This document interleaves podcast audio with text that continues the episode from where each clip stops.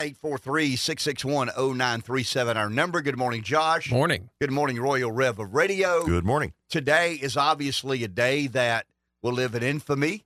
Um, I was thinking about it riding over this morning. It is the day that really and truly began the. I mean, the the, the would the United States have eventually involved itself in the Second World War? Most historians say yes. Obviously, having your country attack the Pacific Fleet in Pearl Harbor was attacked uh, by the Japanese, and that accelerated, I guess, the involvement of America into the Second World War. And we've had, I don't know, Josh, uh, a handful of shows, Rev, recently about the post Second World War II world that we all um, live in. I think we're near the end of that. I mean, I think we're. I think there's other lines of um. um there, there, are other things happening in America today that um that will my kids, well, maybe my my grandkids eventually will say, I grew up in a post something else world. I mean, 9/11. Yeah, post 9/11 world, post pandemic world, post yep. you know Trump being president in real life. I don't know something else will define it, but it will it will it will never ever stop being a post Second World War world, but there will be other influences that probably have as much to do with that as um, America involving itself in the Second World War. I, I, I thought about beginning the show, Josh, with playing the radio broadcast. You know, a day that will live in infamy. Um, it's kind of a uh, I, I think, did a bit one day years ago the most important moments in radio's history. I mean, the you know the the box on the wall. I mean, the box on the floor that's turned the screen on the wall has dominated media discourse, but radio's always been unbelievably relevant. Um, and Rev and I kind of dug through, plundered around what are the most consequential moments in radio's history, and today in 1941 would have been one of those days, no question about it. Um, there are other moments in um, in history that was documented, uh, reported on to by, um, I guess, previous journalists, but it was it was radio that led um, the way. So, when I wrote over this morning, I was thinking about how many families sat around a radio December 7, 1941. I mean, we didn't have 24 7 news. This is before Ted Turner came up with the crazy idea that Americans may have an appetite for news 24 um, 7. I mean, really, radio then was the primary means of communication, or at least getting the message out to, to the masses, you know, broadcast, if you will. Let me ask you this Is America a better place or not with 24 7 news? I think it's okay with 24 7 news. Now, if you ask the same question about you know, the current social media construct, I don't know. But with 24 7 news, you think it's better? You, you think we are a better nation since the, the concept of 24 7 news coverage? Yeah, I, I would. It's funny because if, if, if I think about it, I think back to the the good old days of 24 7 news, all right, when it was actually news, not you know, now it's opinion and conflict and, and, you know, that sort of back and but forth. I mean, it, but, but but if you think back to the early days, as you mentioned, of 24 7 news and CNN. You had the, the long form news channel, you had the headline news channel. I think that was that was probably pretty good. Okay, but it What's evolved, evolved into? Well, I mean, and that's I guess that's where I'm headed. Would we? So, so if 24 seven news in the in the beginning was was genuine, it was journalistic, it was trying to inform the masses of whatever situation is happening around the world. I'm thinking of CNN you know, cable news network. I mean, Ted Turner came up with the idea of, um, you know, delivering the news 24 hours a day, seven days a week, whether there's news happening or not, you know, and uh, the next thing you know, it, it evolves into this nonstop, uh, just nonsense. Mm-hmm. I mean, it mm-hmm. really and truly is. And I was just thinking about riding over this morning, um, sitting beside a radio, December 7, 1941 listening with bated ears about, okay, what did the president just say? What is our intent? What are we going to do? You have to wait to the next morning. I mean, isn't there a little beauty in that? I mean, isn't there a little beauty in scarcity? Yeah. And, and I guess. But I mean, let me. But, but, but, but, I mean, don't you think the people in 1942, if they had the ability to turn on you know, CNN, for for example, and oh, you know, this is this is monumental, this is big, and I re- I really need to know as much about this as I can um, to be able to see it. Wouldn't that have been maybe better for the for the citizens? I, I don't know. Yeah. I mean, something tells me no. Hmm. I mean, I, I don't know the answer to that. I don't profess to, to know. I'm not a liberal. I don't know everything. I mean, I'm a one of these dumb old conservatives that do the best I can to muddle through. and I don't know either. I'm, I'm just contemplating your question there, which is pretty interesting. Well, I mean, I, I'm just saying. Very often, I try to think about conservative talk radio. Have we contributed to the positive trajectory of America or Yes, the negative have. trajectory No. of America? Of course, we're Well, I mean, but, but it's got to be considered. I mean, we are a divisive force in America, right? I mean, we, we are very opinionated. We have vigorous debate. We offer opportunities for people to express their themselves and their opinions, no matter what they believe. Um, I don't know. Something tells me that we may be a a better nation not ever having access to 24 hours a day, seven days a week news.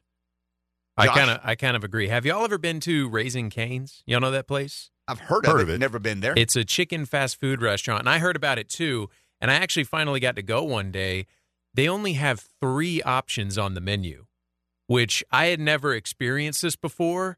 But there was like this wash of relief because it was like, oh, like there, here's this restaurant everyone talks about. I got to look at this whole menu and think about what I want, what is probably the best deal. Just having like, do you want a two piece chicken meal, a four piece chicken meal, or a six piece chicken meal was like, thank God. Like Le- I less don't, pressure, you know, huh? I there is a part of me that's like I would rather have two really good options as opposed to a thousand average ones. Information overload. exactly. I mean, the, the, the sensories, the, the, the human, the, the human's ability to retain and dissect information is limited.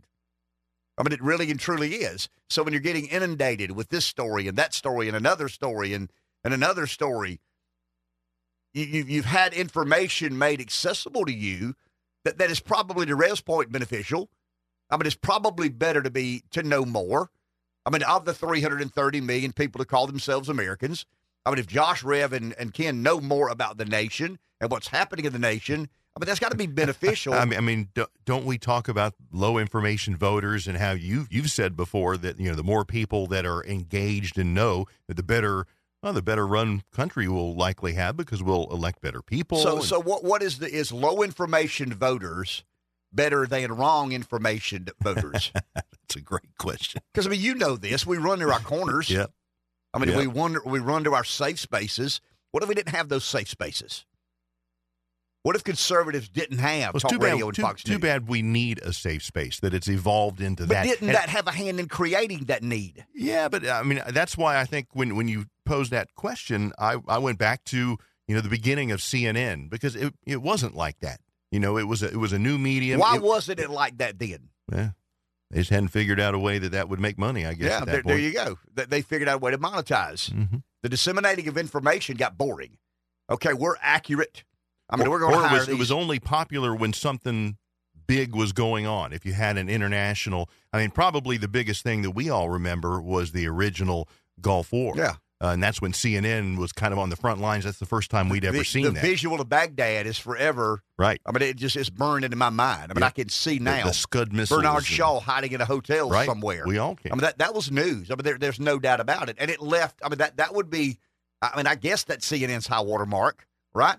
I mean, the coverage of the war in Baghdad, the coverage of, what was it, Desert Storm, Desert Shield to Yeah, begin with, yep. and then eventually turned into Desert Storm. Uh, that would have been, and you're right. I mean, th- there was a, I don't remember thinking to myself, listening or watching CNN, that they're up to something.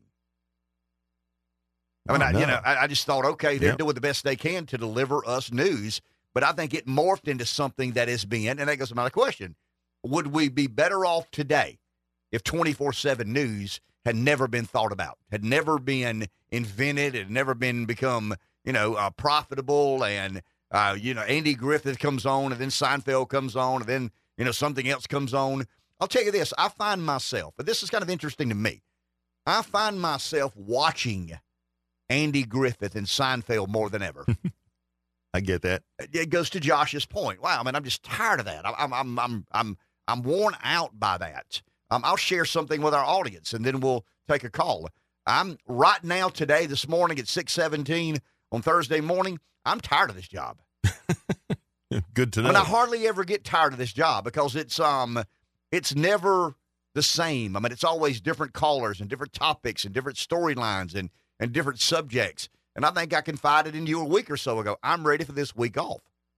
I mean, I'm just ready when Christmas gets here to get away from it for a damn week and not listen and, and argue and, and complain and and find stories that you know convince Americans to be negative about our country and its future.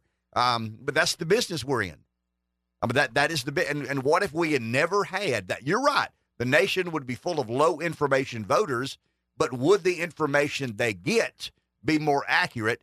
And could they formulate better opinions and judgments about what they believe? Who needs to be the president? Um, I don't know. Just I mean, I don't have the answer to that. It's just a something running around in my head first thing this morning. Hey, Josh. So I guess I need to say this because you talked about Raising Cane's and the three menu items.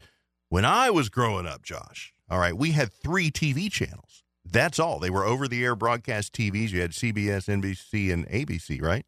And those were the three. And let me tell you this to change the channel on the TV, you actually had to get up from your chair, walk across the room, and switch the channel. And maybe sometimes turn the thing that moved the antenna on the top of your house so it would point toward the other station's transmitter. And we found some happiness some Yeah. way, somehow. Much simpler. So And- to, and- and- well, I mean, I'm to just your saying- point, yeah, Is that back when you had to stick your feet under the car and run with it to make no, it? that, that would have been prior me to and me that. and Fred Flintstone. That's that, would right. have, that, that would have been our grandfather. Y'all probably surprised I even know what that is. Uh, I'm, I'm not surprised you know what that is. Let's Oh, go to the yeah. phone. Someone's there. Flintstone's the best.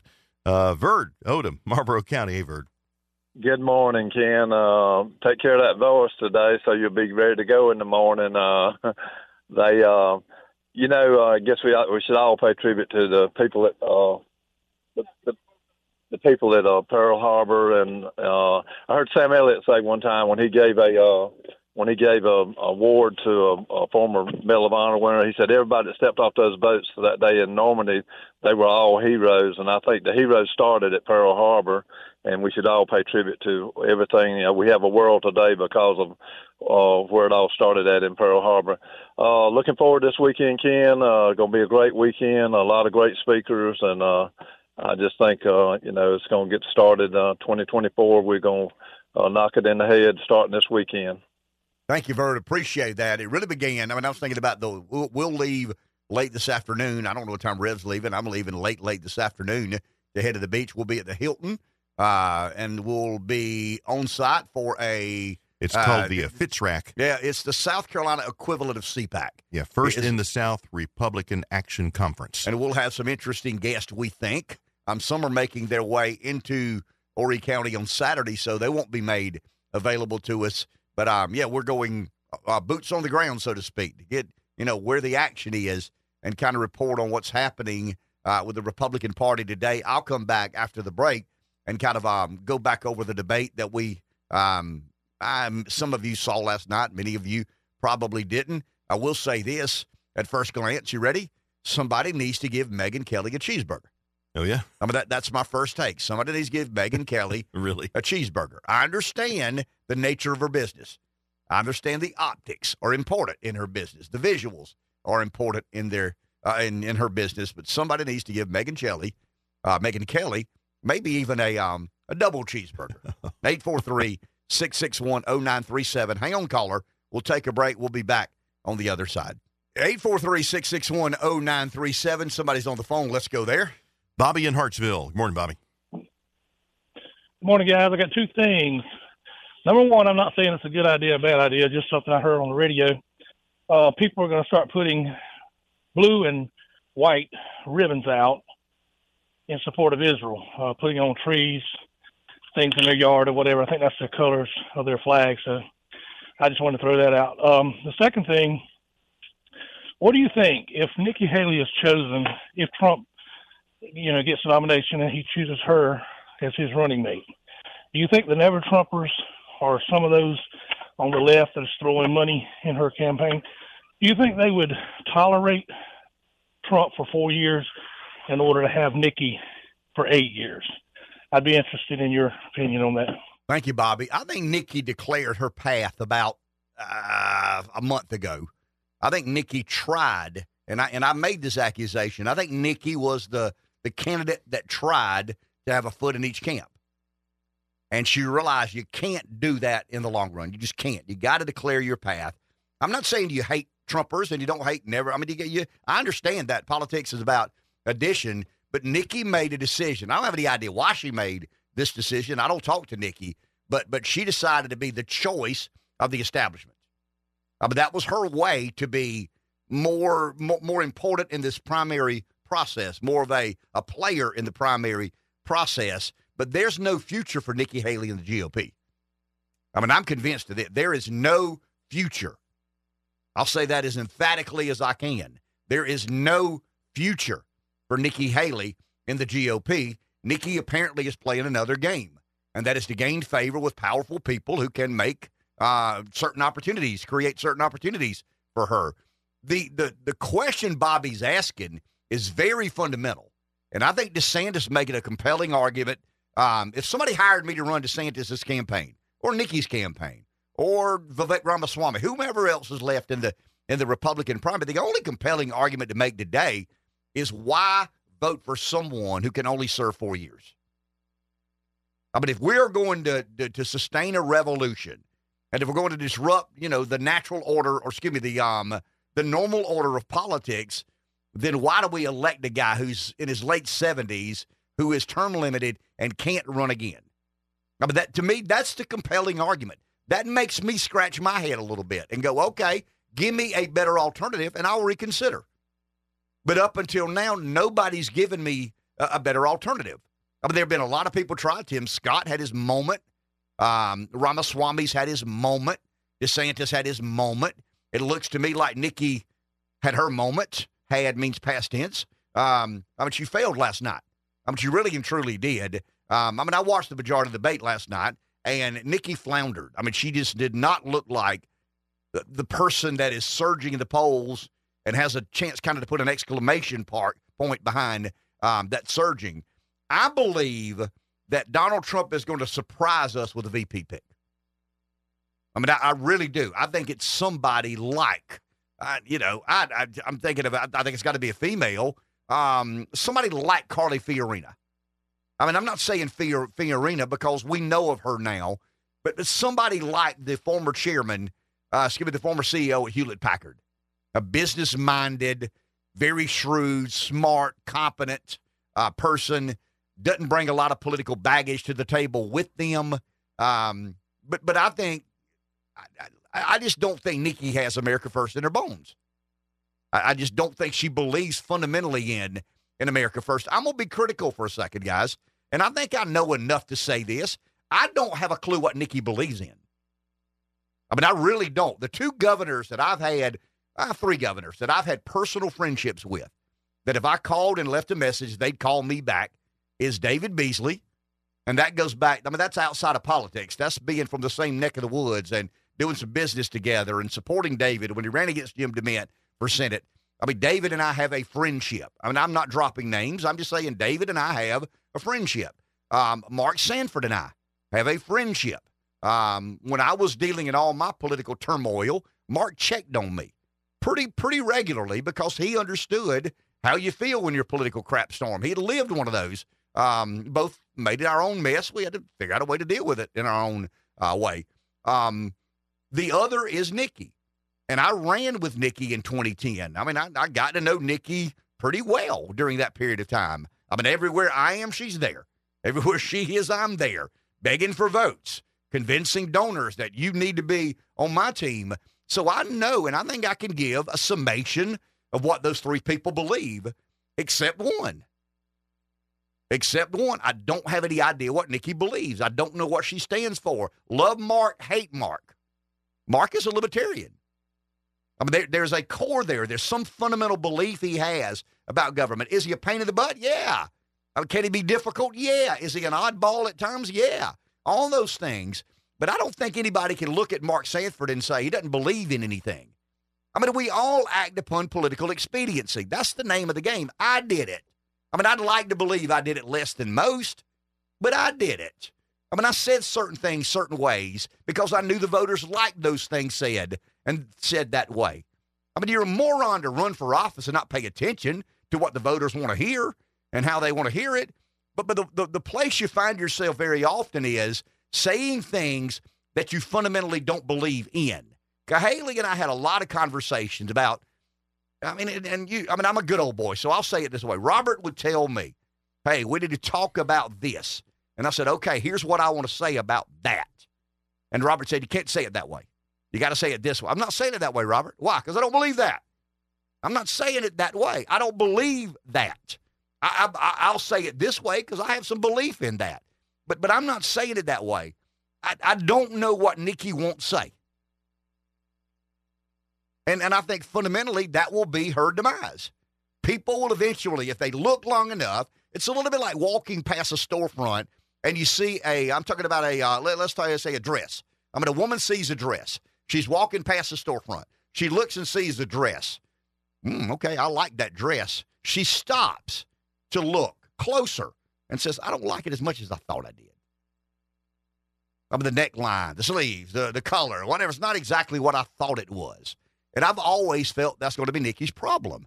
As long as you're walking past the storefront and taking a passing glance, kind of like what I see. Okay, there, there's some there's some political future there. But then when you stop and you begin to pay closer attention, what color is it? I don't know. Um, is it a, is it an over the shoulder off the? I don't know. I just think with Mark, you kind of know what you're getting. And, and I, you know, David. I mean, David and I don't talk a lot of politics because he was a governor years and years and years ago. Mark is a recent governor. Nikki is a recent governor. If I sat down with Mark for 30 minutes and we discussed politics, we would agree more than we disagree, but we would disagree. But when I left the Starbucks 30 minutes with Mark Sanford, I wouldn't have much doubt as to whether he believed what he was saying or not. I may disagree with it, but but but he he fundamentally he has a he is a sinner. He has something that he hangs his hat on. I don't know what Nikki and maybe I'm misinterpreting here. Maybe it's my you know not not giving her the benefit of the doubt as much as she deserves. I don't know. I don't have any idea. But I think voters feel that way about Haley. I think governor, uh, excuse me, I think voters are questioning does Nikki really believe this or does she believe that? And if governors don't, excuse me, if voters don't believe you're sincere, you're done. I mean, you're done. And you don't get that back. Once once voters believe that a politician is somewhat of a fraud, eh, you don't ever get that back. They'll put up with making mistakes. They'll put up with disagreements as long as they believe you're authentic. And I think what Nikki's tried to do by wanting a foot in each camp for as long as she tried to have a foot in each camp, and I think I understand. I mean, it was politically lucrative to have a foot in America First camp. It was financially lucrative to have a foot in the establishment's camp.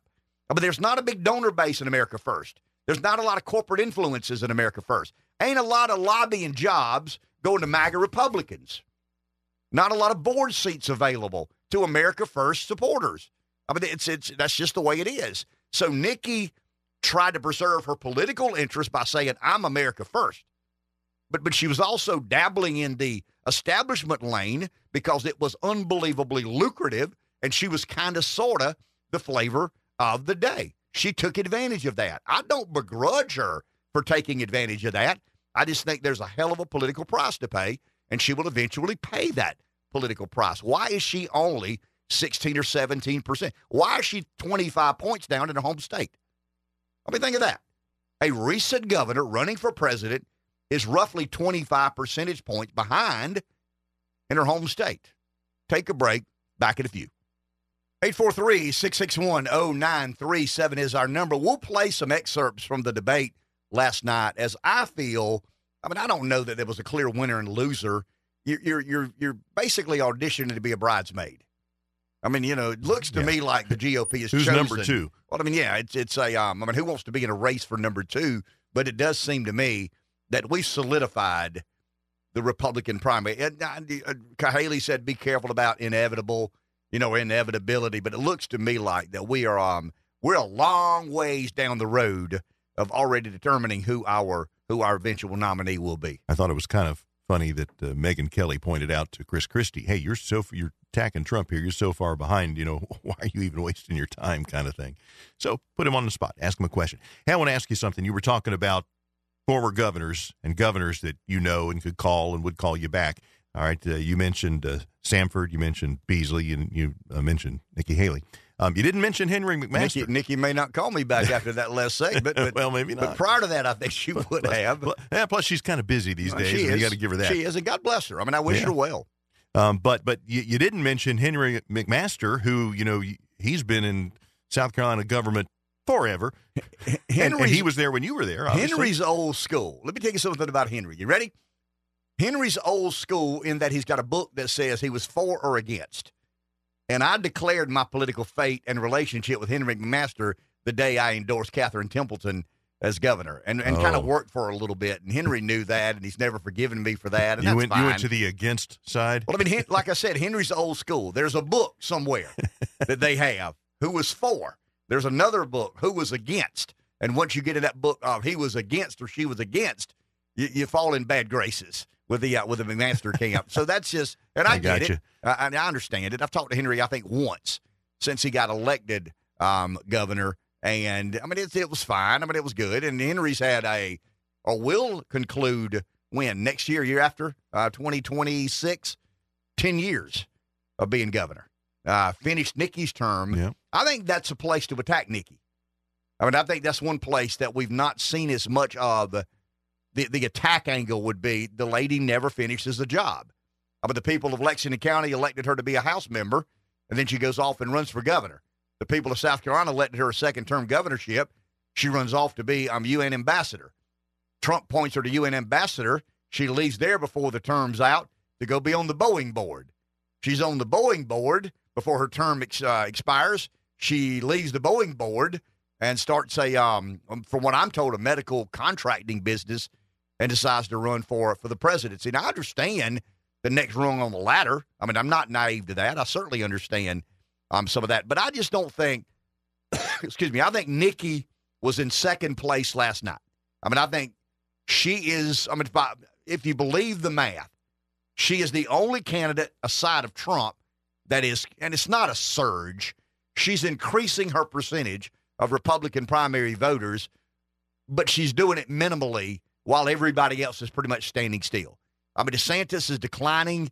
We said earlier, um, to me, the DeSantis fate has been sealed. I mean, how do you go from let, let's hypothesize. How do you go from 29% of the poll to 17%?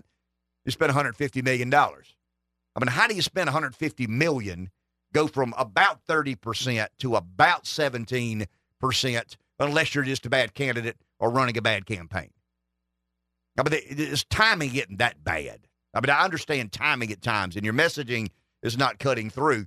I think DeSantis is just not a good candidate. He looks weird on the stage. His presence has a weirdness about it. It almost makes you a little bit uncomfortable. Th- these facial expressions, these kind of body gyrations. I mean, it's like doesn't want to really be there. I mean, I'd rather be behind a desk somewhere doing a job. He's that guy.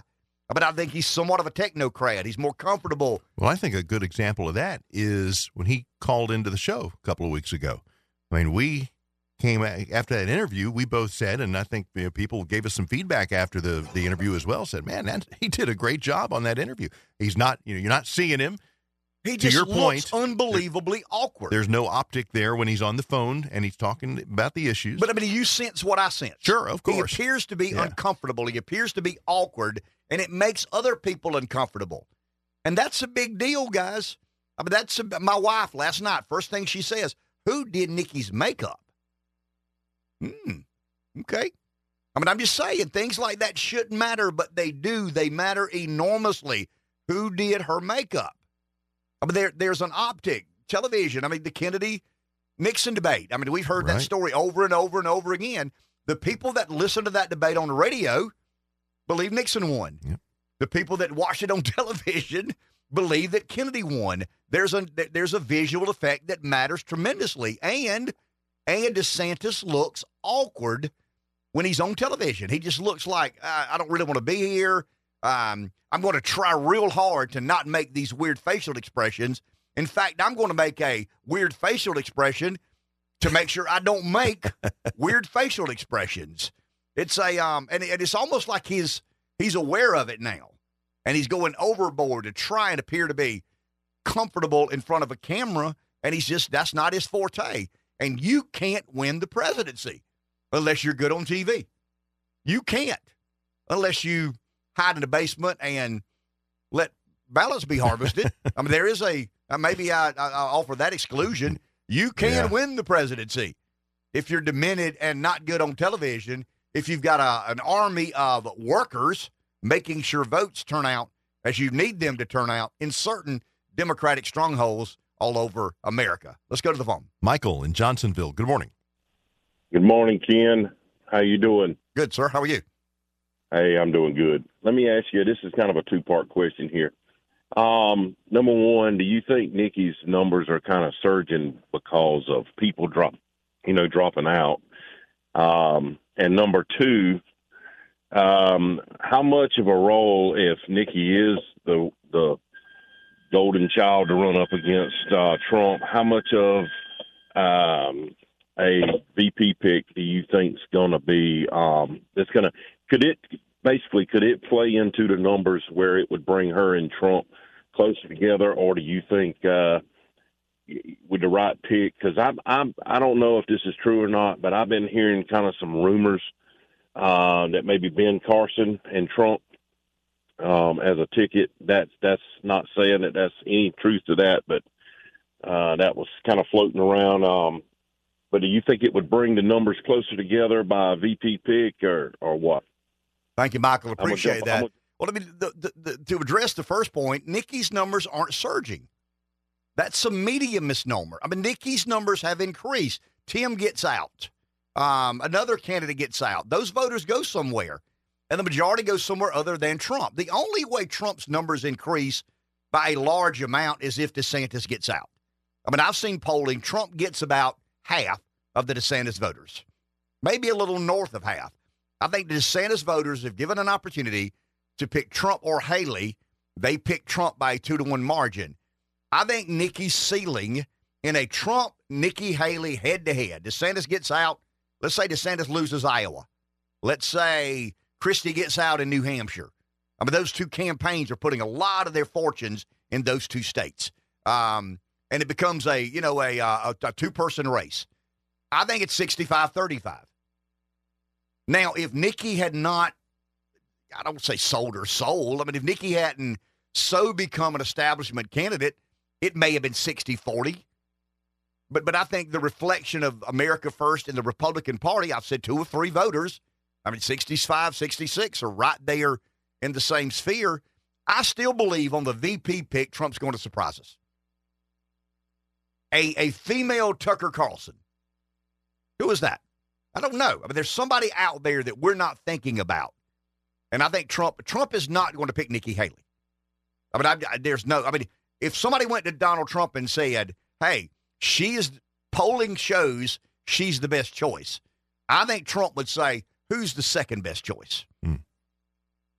Because hmm. I'm not picking her. Take a break. Back in a few. 843 661 0937 is our number. Someone's on the phone. Let's go there. Breeze, good morning. You're on. You know, kid, um, what we are talking about this morning just tells you why we're such a our whole every this country this country is in such a crap storm. I mean, we can't have Kari Lake because she's too pretty. You can't have uh, DeSantis because he looks like a, a weirdo on TV.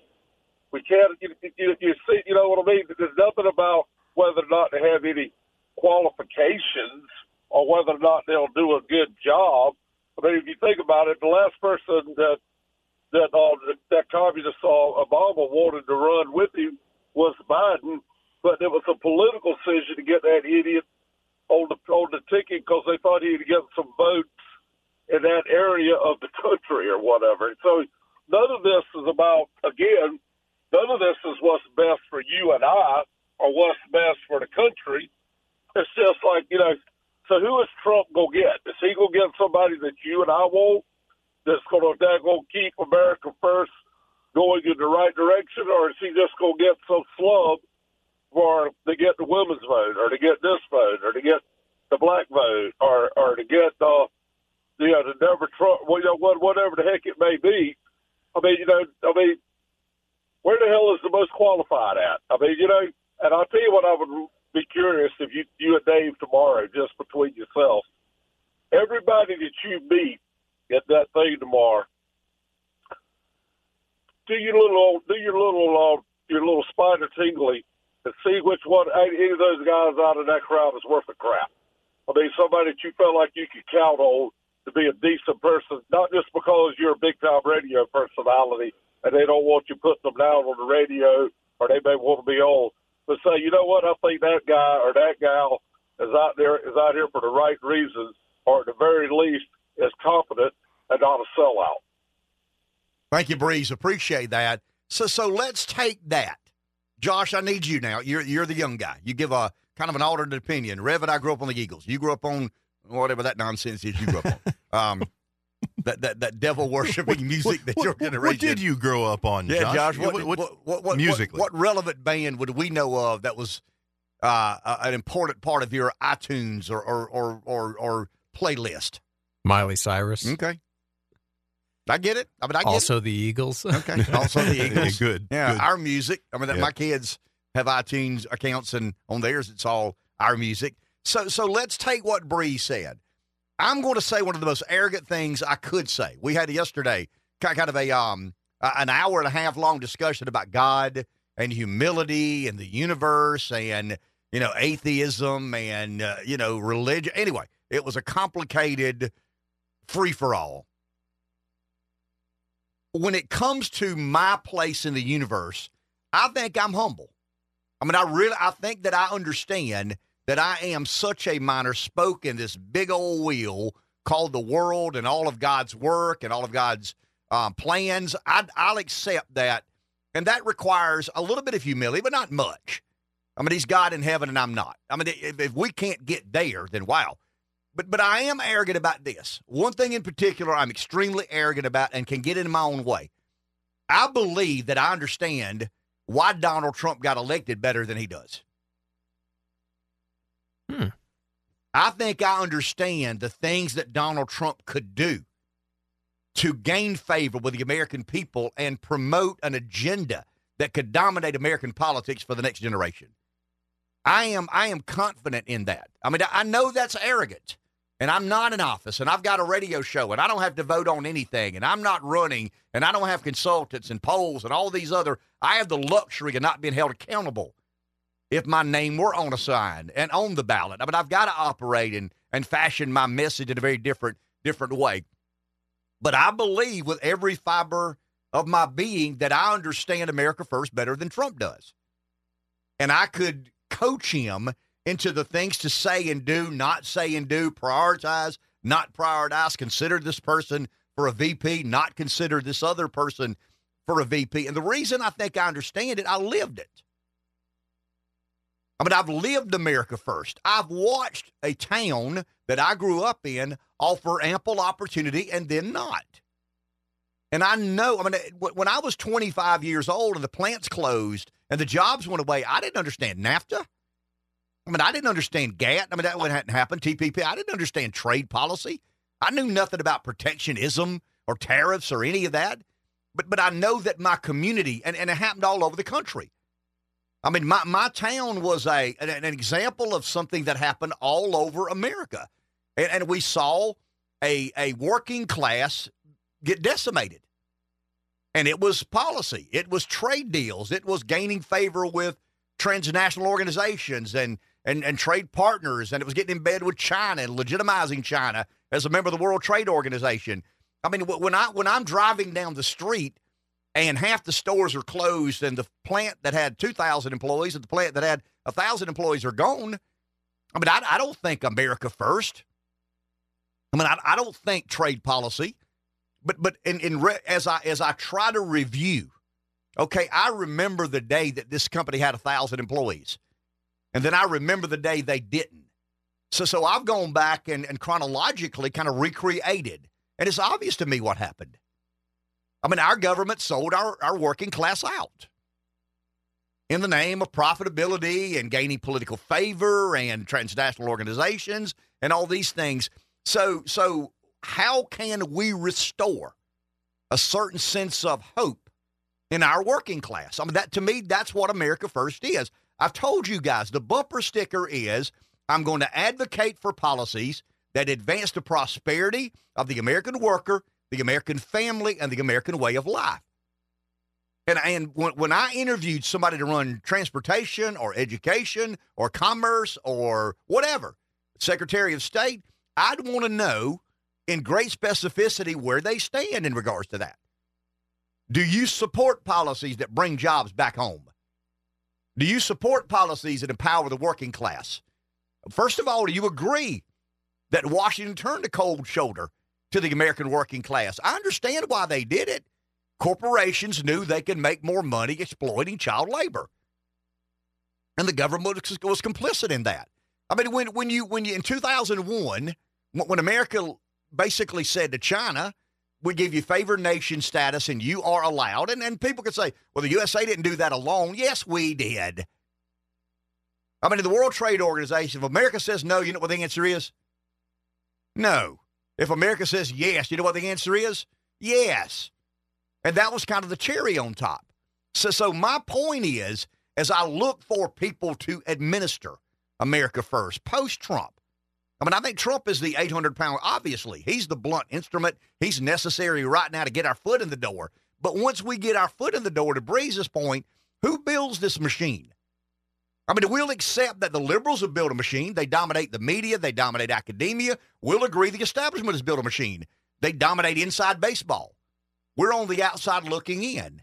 And how do we infiltrate? How, do we how do we gain power? And I think J.D. Vance is one guy that says things that I'm going, hmm, okay, I, I get that. I mean, remember Vance? It, it's not it's not making government smaller. That horse has left the uh, the station. That train has left the barn. It's what do we do when we gain control of the levers of government? And I want to see members of a political party who take seriously empowering the American worker, empowering the American family, empowering the American way of life. Take a break. Back in a few. Debates have become soundbite extravaganzas. We'll get to some of the sound bites in just a bit. It got pretty aggressive uh, last night. Four candidates vying for the same voters, um, and it's it's kind of interesting. Uh, and I said yesterday, and I'll stick to this. I think a good analogy is it's like going to a Bruce Springsteen of the E Street Band concert, and Bruce doesn't show up, and you're watching the E Street Band right. play well, I mean, the front runner is not at any of these debates, and it you know it's kind of a battle for for second place. Gray Television's senior national editor, White correspondent John Decker is with us. John, good morning. How are you?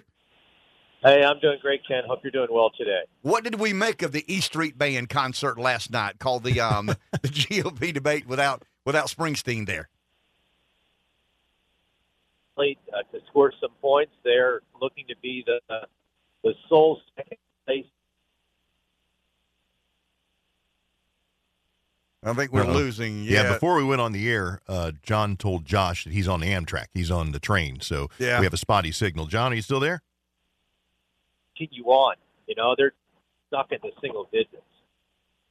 Yeah, we kind of lost you there, yeah, John. John, we know we, we, know you're on the train. We we know you're on the train, and we lost you there for a while. Are you back yet or not? I am back. I absolutely can. Yes. Yeah, and we knew that. we knew you're on the train. We gave our listeners fair warning that it may be a spotty a spotty signal. I don't want to ask you to recount everything you just said, but recount everything you just said if you don't mind. well, it's a good opportunity for Nikki Haley points to try to end up, you know, being the sole second place individual taking on Donald Trump head on. Uh, you know, I don't know if uh, they they scored enough points to do just that. You know, these debates have really not changed anything. You know, in terms of the order of this race, Donald Trump remains the clear frontrunner for the Republican nomination, uh, even after uh, now the fourth debate that took place last night. John, a, a, Republican is calling it quits. Kevin McCarthy has gone from speaker to member to now announcing that he's not running for reelection. What are we to make of that? not surprising to me. It's so difficult, Ken. You know, you've been in politics. So difficult to go from holding the position of Speaker of the House to just being a rank and file member of Congress. That's something that Kevin McCarthy worked for his entire life. Uh, and now he's just a regular member representing Bakersfield, California. And uh, I think that's the reason behind his decision to leave Congress and to leave Congress right away. I mean, he has uh, some value, uh, and that value is not going to be around uh, for much longer. That value is one in which he can make a lot of money in the private sector. Member of Congress. John, last question. Appreciate you joining us. in the signal spotty, but we we're doing a little better than we were. Where, where are we on Ukraine funding? Have the have, have the two parties made any progress? Yeah, I is what President Biden alluded to yesterday in the remarks that he made before the vote that took place, which is he's willing to compromise on just about anything that Republicans put together as it relates to border security, changes in uh, border immigration policy. He needs and wants that Ukraine funding, and I think that you are likely to see a bill come forward from the Senate uh, within the next week and get it over to the House of Representatives. You'll have bipartisan support. Uh, this is the way divided government works sometimes. Both parties have to compromise, and Joe Biden needs to compromise if he wants that funding for Ukraine. Uh, for for Ukraine, I think that's uh, what what was made pretty clear yet. John, thank you. Appreciate your time, my man. I mean, it's a spotty signal. John's doing the best he can. We're doing the best uh, we can. Gray Television's senior national editor, White House correspondent, John Decker, on the move this morning. On the Amtrak. Uh, on, on the Amtrak, the government funded and subsidized and losing money every year. Uh, Amtrak. Anyway, um, 843 661 You, 0937. you ever ridden the Amtrak? I have. Um, not a lot. I, in, in our in our in our glory days of um of building truck beds, we would very often have to go to a land far, far away and pick up trucks. And we found that um the train was about as cheap as, in other words, if you you don't want to send a chase car and an extra driver, so if you can buy cheap train tickets, and we would, yeah, um, it was pretty it, it was pretty interesting. My dad would bait us with um kind of a spending account. In other words, an expense account if we went on the weekends. You know, I mean, he didn't want us to miss- miss work Monday through Friday, but he would bait us with, okay, I'll Right. tell you what you guys do. You guys can leave Saturday, Friday afternoon, Saturday morning, and I'll buy whatever. You know what I mean? And that was his way. And he knew that was very attractive to us. And it would be me and about three or four of the guys that worked in the business, and we would all go to the train track, get on the train, drive to or ride to Miami, pick up trucks, and bring the trucks back to um to the plant and have the trucks there, you know, by late Sunday afternoon. And then, you know, we'd we'd mix some entertainment in with the business, if you know what I mean. We'd have a little fun um on our on our travels. Uh, I, got- I got real interested one time in Amtrak. I used to travel to radio stations and install computers and train people on automation. That's what I did for a number of years. And I'd travel to, to the job sites, and a couple of, for some reason, I just got real interested in the train. So I took the train a couple of times, got a sleeper car, and slept overnight and went to my job sites, I think in Florida, which I thought it was fun. I want Great to take- travel. But I'd love for my family. I'd love for the five of us to get together, and it's going to be hard. I mean, we, all of us are in different places in our life, and my daughter's in college, and my boys are working and and doing their thing. My wife, you know, does her thing. I mean, it's just we have different lives now. I mean, I don't like it. You've told me you struggle with some of that with your boys. You know, you you, you kind of. I mean, I don't wish them to be twelve again, but when they were twelve, I called all the shots. Now I call a shot, they call a shot. You know, we got to work it out with our daughter. It's just it gets real complicated. But I've always felt it'd be fun, fun for the family to go on one of these scenic train rides. I've never Yeah. gone out west. I mean, the only time I've ever gone out west was back in the day. My, my dad had a business deal go real good. And when dad had business deals go real good, you knew it. I mean, you knew it. Uh, you know, we, we would, I mean, he would, he would complain about what things cost and complain until one of the business deals went good. And it was like, I mean, you thought we were Donald Trump rolling into town. So we went to Vail. Um, I mean, he carried everybody. I'm talking about everybody from our hometown went to Vail on his dime. Um, and that's the only time I've ever gone out west is flying to Vail or flying to Denver, renting a car, driving to Vail, and snow ski for a little while. Um, I could tell a story about Rev knows the story about the snow skiing trip, but I'll uh, I'll save it for another day. Josh, um, I know I'm jumping around here, but Josh is looking at me smiling now because I know what he's thinking. Yeah. What, what are you thinking, Josh? The zebra story. So somebody told Josh yesterday something about something came up about zebras. I all I know is I walked through the lobby just passing through yesterday after the show, and you were sitting there holding court, telling the zebra Well, I mean, story it- to the but, but. I, I, it was required and requested of me, right, Josh? That is true. See, I I, mean- w- I wondered how that got Well, I started. mean, I, I don't go around saying, "Hey, let me tell you this zebra story." You know, let me tell you what happened to the zebra story. But but one of the ladies in the office said, "So you don't know that story?" And Josh said, "What story?" He said, "The time they fought a zebra." And Josh said, "Fought a zebra?" well, that- that- that- that's surely there's not any truth to that. So anyway, I walked Josh through um, the day, and I actually had physical evidence, right, Josh? I mean, I showed you a picture of a defeated zebra. You did. I mean, yes. def- Josh, did the zebra look defeated or not? he did. He, Okay. he was not happy. Yeah, he was not happy. He'd been drugged. Um, it may be a good time to tell that story again. I mean, I don't know the last time we told that story, Been a while. but it's um, I mean, it's one hundred percent accurate and true. And Josh, I mean, to begin with, I think Josh, oh, he's making this up. I mean, this is another one of those, you know, tales that get taller and taller and taller as time goes by. Oh no, no, no, no! This would have been one hundred percent accurate and true. So when I said something about telling stories, I looked at Josh. He's like, "Yep, yep, there you go." Um, I've got a zebra story and an otter story. And um, I mean, Rev knows both zebra and the otter. The zebra story is more suitable Right. for public edification than the than the otter story is. But they're both. I mean, they- they're America first stories, right? I mean, they they come Yeah. from the heartland of America. They come from the um the backbone, the sweat of the brow, the working class, the blue collar, uh, the lunch pail, the tough as nails America that I grew up in. So the otter and zebra story. Um, maybe we have a website, Rev. You and I could do a website and have premier product or premier. What am I trying to say here? Behind the paywall. Yeah, premium. Yeah, premium. There you go. The premium product behind the paywall includes the otter and zebra. I mean, that, that that's how diminished we are. Oh yeah. I mean, that that's how low quality we are. You get pay an extra three ninety nine, and you don't hear these these um intellectual dissertations on the economy. You hear the otter and zebra story. And, if you so and it'd be worth every penny. Well, well, maybe, maybe not. Um, that zebra was a handful. I'll just leave it there. That zebra was a handful. Take a break. Back in a few. Now, see, Josh has done that job a great disservice. He's asking for specifics and details. He can't let a story be. Right. He sticks his head at the door and says, "Okay, so this is and that is, and and tell me this and and, and tell me that." So, Josh, do you is the story believable? Oh yeah, Okay. yeah. I've uh, partaken in some cattywampus tomfoolery, you know. So those things, uh, and knowing you, totally, totally believable. What, what, what do you mean by that? a country boy. You describe your cousin as a guy. You you asked for a pony, and got a zebra, which sounds completely in line with someone in your family. Okay. From from what I know about you alone, but you do you do kind of. You do kind of have me curious because you you spent a good a good minute or so yesterday telling me the zebra story, and now you're you you got another one apparently about an otter. Yeah. And I don't know if you can say it on the air, but I I, mean, do we want can to hear say it on the air. My wife gets a little perturbed with this because she likes to believe we've become somewhat civilized. Um, I mean, we talked a lot about evolution yesterday, right?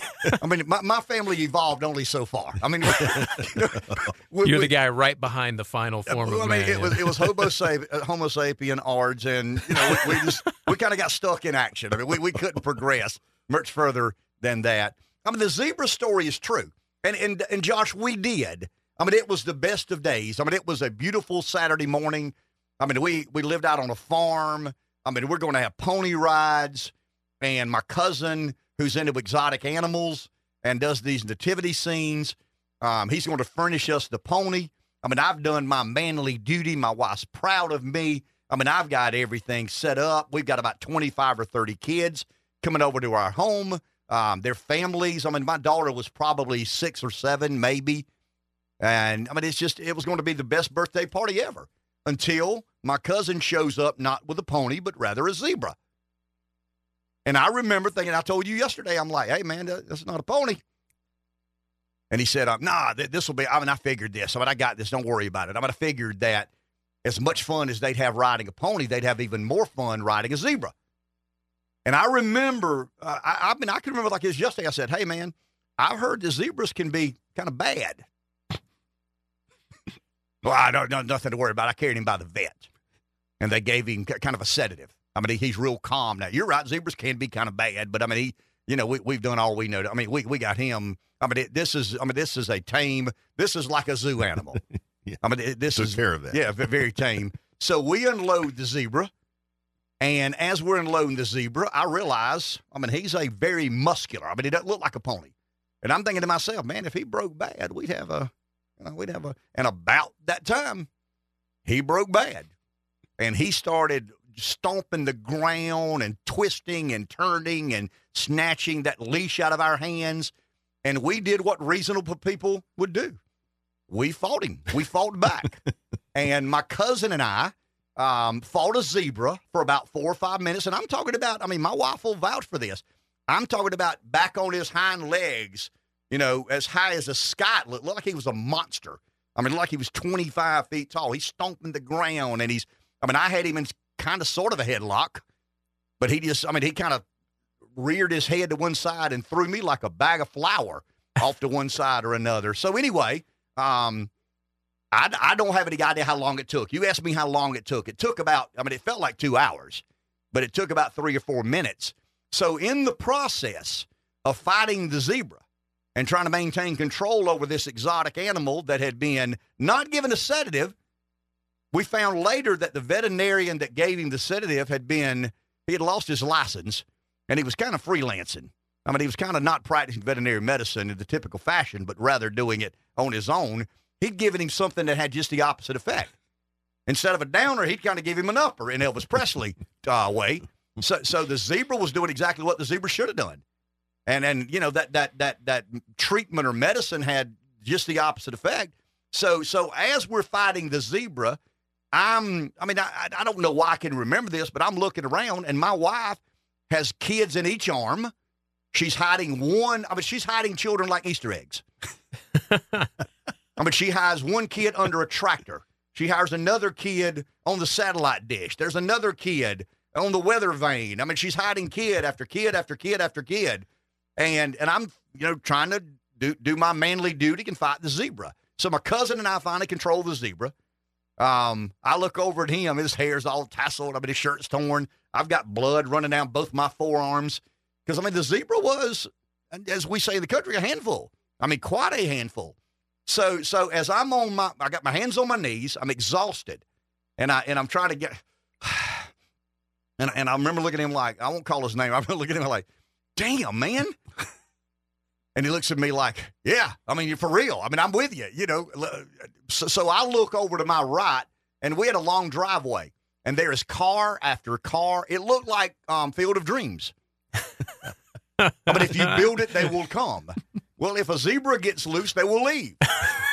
And it was, and I so, so finally we get every, and I'm, I'm trying to apologize to my wife. I'm sorry. I'm sorry. I know I goofed this thing up. What did Forrest Gump say? Sorry, I had a fight at your Black Panther party. Uh, sorry, I had a zebra fight at, at Libby's birthday party, but it is what it is. So, so I asked my wife. I said, "What, what are all those cars?" She said, "Oh, those are parents and their kids. You know, th- those are the parents of the kids that we invited our birthday party to ride ponies. and when they get here, you're fighting a zebra." So they instantaneously did what any normal, sane, reasonable parent and kid would do. They turned around and went back home. Yeah, they're, they're probably at Chick fil A, Ken. I mean, they're, they're probably doing what normal people do on Saturday mornings. And I'm like, well, I mean, it's, it's my bad. I mean, I'll accept it. Well, I mean, I know it's your bad, but when you ask what they're, they're doing exactly what you or I would do. If we pulled up at a birthday party that we'd been invited to, and the father or the daughter was fighting a zebra, we'd probably turn around and go the other way That tracks. and we'd go to the bouncy house. or, we or we go to the trampoline park and we do what normal people do. But no, we don't do what normal people do, Ken. We ask for ponies and get zebras. so that's that's kind of the um I mean it caused quite the, the, the marital strife in my life for for several weeks. Um and and you know, but I've got photo evidence, you saw it, that I we, we conquered the zebra. I mean, we did not let the zebra um, get the best of us. So we go to church the next Sunday, and and you know, two or three people kind of in, in the most, uh, just the most hypocritical. Well, I mean, they knew what happened because the word gets around, and they're like, "Hey, man, I heard y'all had a big time yesterday at your birthday party." like, okay, who told you that? Well, you know, I think somebody intended to go, but they ended up at Chick Fil A or some trampoline park for, for the rest of the day. so so that's the zebra story. Um, I'll tell the otter story later, but that's um that's the zebra. But I blame it on evolution. I mean, I really after thinking about it, I blame it on my my family evolved to a certain point, and we stopped, and we still have this limitation that many other human beings and their families don't have to don't have to deal with. We surpass caveman status, but not by much, not by very very I much just at all. picture the parents grabbing the kids and screaming and heading to the car. The parents grabbed kid. My wife hid kids like Easter eggs. it took us 30 minutes to. I mean, we man. needed tracking collars for kids. Wh- where's this kid? I don't know. I think I hit him under the tractor. Where, where's this kid? He's behind that stupid backhoe you've had over there for, for six weeks. What about those 25 cars going out the driveway? Oh, those are the smart ones. They never left their kid at our house. They saw you fighting a zebra and decided, ah, Chick fil A probably be more appropriate this Saturday, this Saturday morning. Take a break. Back in a few moments. 843 661 0937. Someone's on the phone. Let's go there. Dan from Savannah. Good morning, Dan. You're on. Morning, gentlemen. Uh, first, just wanted to say uh, I appreciate what you guys do because you don't give me your opinion as much as you give me the fact and let me make my own opinions, and that's important.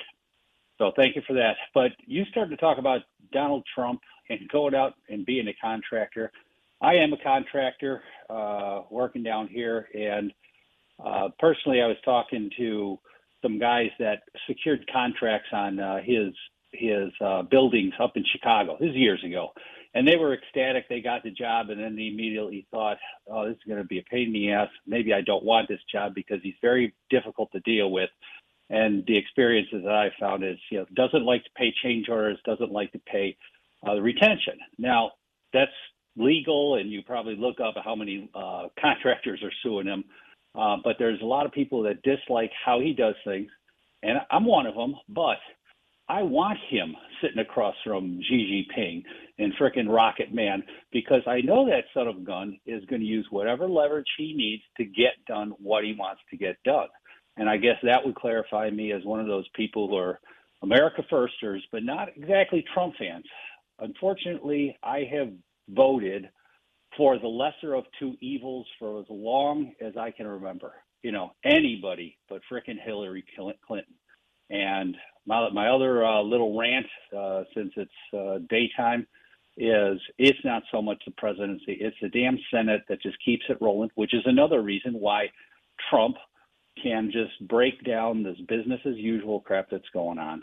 And I'd love to hear what you guys have to say about it. Thank you, sir. Appreciate that. See, and I think that's the um, I think that's the energy in the Republican Party. I think the um, the last sentence the caller made or Dan is tired of the crap, or excuse me, um, the way things have always been done, the way things have always been run. Um, to me, last night was a bit engaging because Vivek Ramaswamy can honestly stand there, and maybe he's an obnoxious blowhard. I mean, you know, I'll let you decide what he is or is not, but but you can't argue that he's a part of the swamp.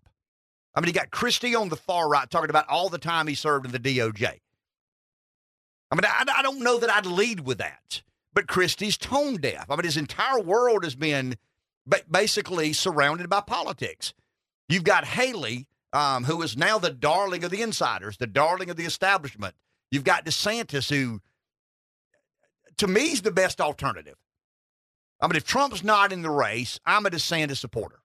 I mean, I, I just think of all the alternatives. I mean, there are probably some other candidates that di- didn't announce to run that may have had Trump not been back in. Um, but I mean, I've got no issue with DeSantis. I mean, I think his policies are sound. I mean, he is an awkward guy. He's a little bit goofy on TV. Um, but that doesn't mean he'd be a bad president by any stretch. It means it's going to be hard to win the presidency, but he'd probably be pretty decent at the job if we were to allow him um, to do it.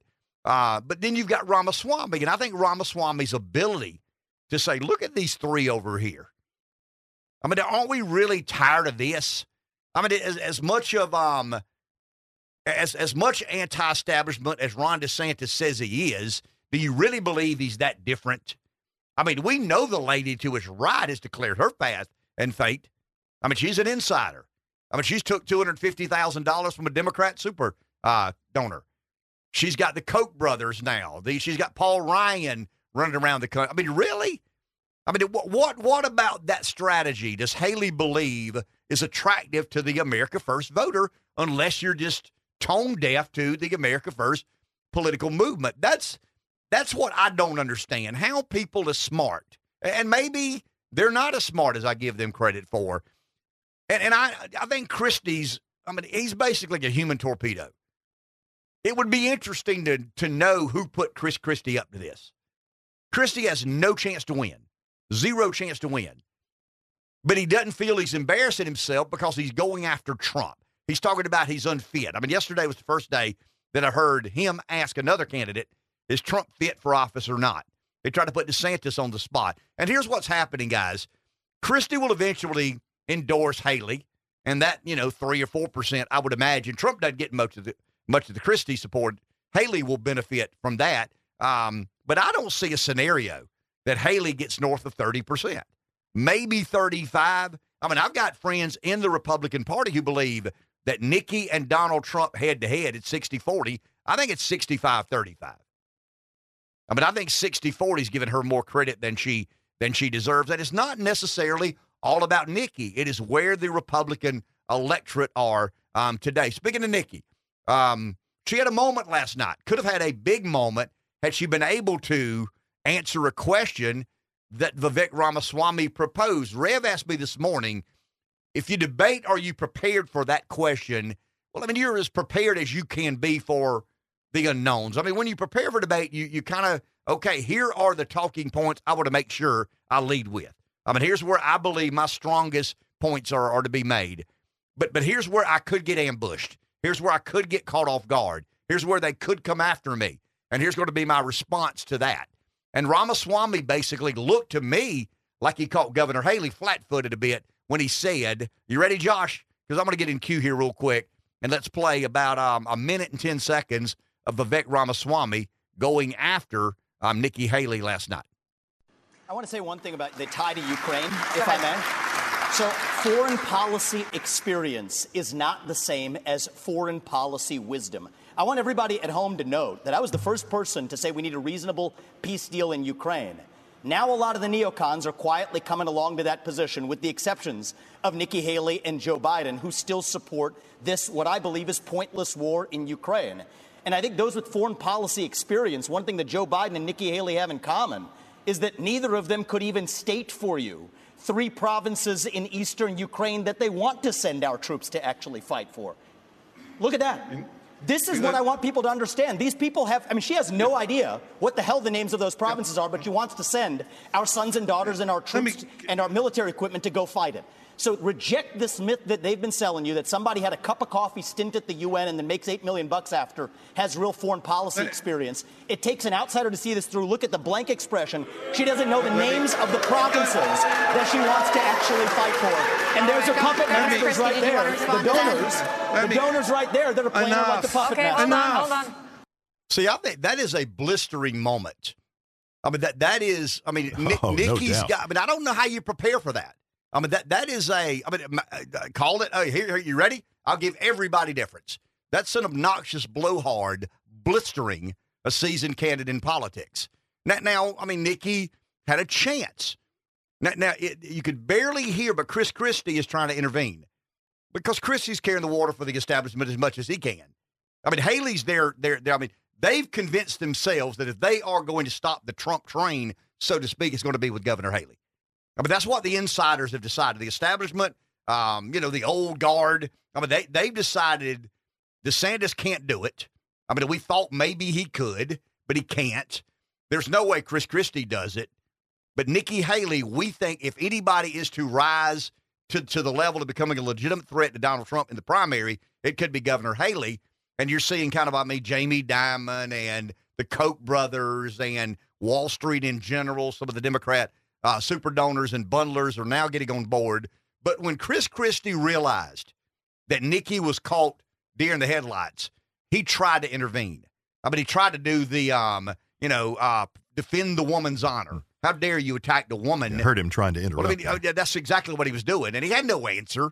I mean, he had no answer, and, and Vivek never called Christie by name. I mean, he said the only two people. He didn't say two on this stage. He intentionally did that. He didn't say Haley and uh, and Christie. I mean, they Haley both and Biden. they both support the war in Ukraine, but Haley's the only person in the primary, and that was pretty strategic because he could have said the only two people on this stage that continue to support funding the war in Ukraine is Haley and Christie, and then it's legitimate for Christie to jump in. I mean, whoever told Vivek Ramaswamy to do that, I mean, that's good political instincts. I mean, that really and truly is because now it looks like Christie's getting in the middle of a of a discussion that he has no business getting in the getting in the middle of. But if you say Haley and Christie, you've kind of opened the door for Christie to to kind of cover his tracks and and Haley's tracks. But had Nikki been able to name the provinces, she wins the night. No doubt. Because the one thing a lot of people are convinced of is Nikki Haley is your typical ambitious politician looking for the next best job. There's not a lot of seriousness here. I mean, it's another rung on the ladder from from from the legislature to the governor, from the governor to the ambassador, from the ambassador to the Boeing board. What's next after the Boeing board? Um, it's going to be the presidency. And she had a chance to say, no, stop with that. I'm a serious person, and here are the three provinces that I do. Uh, or even if you can't name the provinces, I told Rev this morning the way I would have handled it is say, I've never argued to go to war in Ukraine. I've never argued um, to, to, to send American treasure to Ukraine. I mean, you kind of, but, but she was caught flat footed and had that deer in the headlight looks, and Christie knew it. I mean, Christie knew that she was struggling, and he tried his best to intervene. You know, kind of a um, Ramaswamy bullying the lady, and the the the the gentleman comes and defends the lady's honor. I mean, that was what Christie had in mind, and he basically said that. If you'll listen to the extended tape, when he said, "You know, how dare you attack this very serious woman?" I mean, in essence, that's what he said. You're saying she doesn't know what she's talking about. How dare you attack this very serious woman? But that was a bad. Last night was a bad night for Nikki. I mean, it just was. I'm not saying she, you know, her campaign's futile and done and doesn't have a chance. I mean, that was the case before the debate. I mean, it's it's it's Donald Trump's primary. I mean, I, I don't know what it takes to convince people other than Trump supporters that it's just not the time. I read Twitter a lot, and uh, th- there's just so many opinions out there that are inconsistent with reality. And these are smart people, and I understand they're getting paid a lot of money to say certain things a certain way and to convince certain voters to vote a certain way, but it ain't working. I mean, it's just not. Um, this party is dominated by America First. It's 60% or better. I mean, I'll stand to my guy, still believe it's two or three. And um, there's nobody on that stage last night that has a chance, a chance of beating Donald Trump in a Republican primary. Take a break. We'll be back in just a few moments. 843 661 0937, our number. Let's go to the phone. Someone's there. Scott in Florence, good morning. Good morning, gentlemen. Hey, I I wanted to answer uh, Ken's question about what uh, Chris Christie and uh, Nikki Haley are thinking by uh, going against the America's First movement. Pardon my voice. I lost it yesterday in a brisk conversation. Uh, but uh, first, I wanted to say, Ken, you're dead right. Uh, Ramaswamy um, is uh, just airing the complaints of, I think, the educated people who finally he feels he's not encumbered anymore by uh, numbers and he's got to actually speak truth to power. And I think we, um, you know, conservative folks, but not folks who have a seat at the table, um, you know, we've had uh, uh, felt frustrated by having the right answers, but never a champion. And that's what Donald Trump uh, and now Ramaswamy, to lesser extent, represents to us, um, the America Firsters. Um, I think, uh, you know, Chris Christie, he's been given money by the establishment just enough to um, show up to the debates um, and to do exactly what he's tried to do. We know in our modern society that everything, you know, anything from Nike to the Kardashians, uh, and Donny Deutsch's Madison Avenue theory of everything's about branding. You don't have to have value. Chris Christie has been, you know, uh, an abject failure as far as attacking Trump and attacking the America First movement. Uh, but then again, if you don't have a good aesthetic, which Chris Christie lacks, um, people aren't going to take you seriously because you don't take your yourself or your health seriously. So he's tough to listen to uh, in today's modern society. Um, you know, Nikki Haley accepting that Democrat donor money. That is exactly what uh, leads me to the point when I heard that Bundler gave her money. I was like, what the heck's going on? And the question I have, and my theory is, whatever the Democrats did during the 2020 presidential election cycle in the macro and what they did in the 2022 anti red wave micro in the uh, congressional districts uh, races, whatever they did, do you think they have now shared that with the Republican establishment to stop Trump? And I'll let you guys chew on that question. That's my theory, and that's the one I'm going with. Uh, great show this morning, and uh, thank you so much. Thank you. Appreciate the call. Um, the, the the theory of the Democrats and some Republicans conspiring to try and stop Trump. I mean, that's not a theory. I mean, that's out in the public. We know that's happening. I don't have any idea who they are, what percentage, how they're working um, together, who's funding. I don't have any idea of any of that. But there is no denying that that. I mean, Chris Christie is on the debate stage as a Republican nominee, saying that the front runner is unfit for office and he's going to be he's charged with felonies and all these other sorts of things. I mean, that's just that's such a. And then the next breath, he says Reagan is who he modeled his political life after, and Reagan's eleventh commandment was, "Thou shalt say not a negative word about a fellow Republican." So Christie is just a big old hypocrite, literally and figuratively. um, well, I mean, he is. I mean, he's just he's a he's a he's a he's a deadbeat, and he's a guy that can't find anything else to do. And and and Vivek Ramaswamy made a point last night to talk about DeSantis, Haley, and I mean, they're having to do this, and I understand it, but they're having to say some unpleasant things about Donald Trump. And when you insult Trump, a lot of his base believe you're insulting them. But but I look at from from right to left, I look at Christie, and I'm talking about if, if I'm Ramaswamy and I'm sitting here, to my immediate right is um DeSantis, to to the next to the right is this Haley, and then my extreme right would be I'm Chris Christie. Why are those three relevant in American politics today?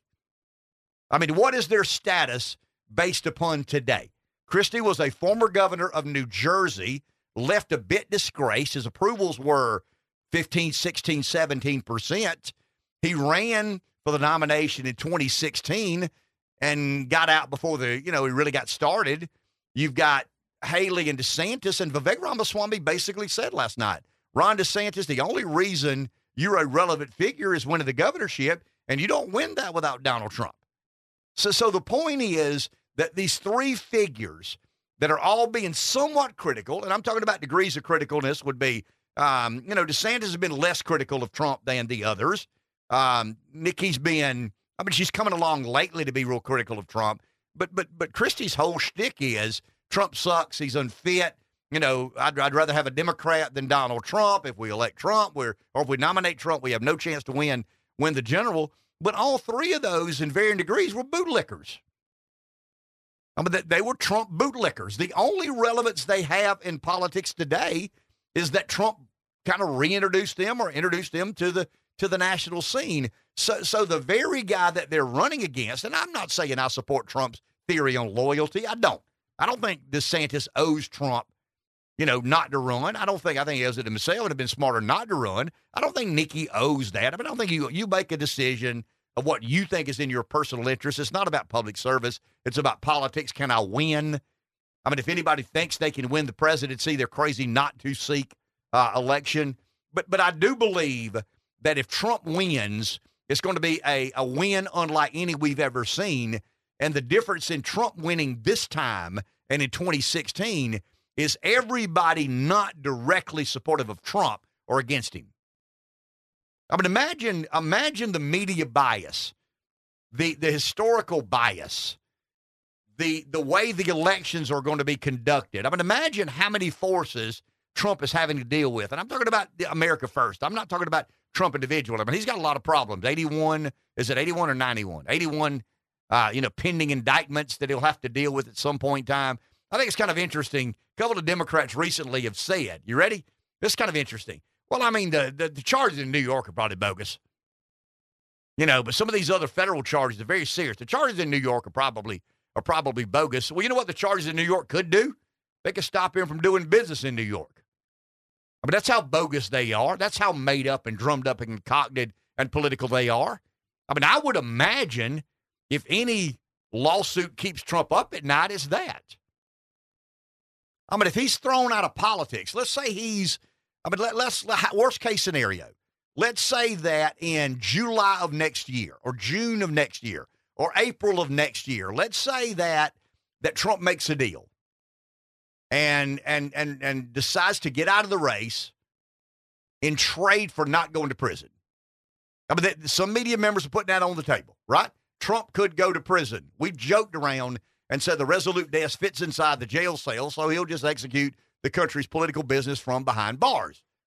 We know that's tongue in cheek. I mean, that's being sarc- sarcastic and and and and, and, and satirical, whatever. However you want to uh, evaluate that. But but in all seriousness, worst case scenario, Trump's guilty, dead to rights in one of these federal charges, and he's got big problems.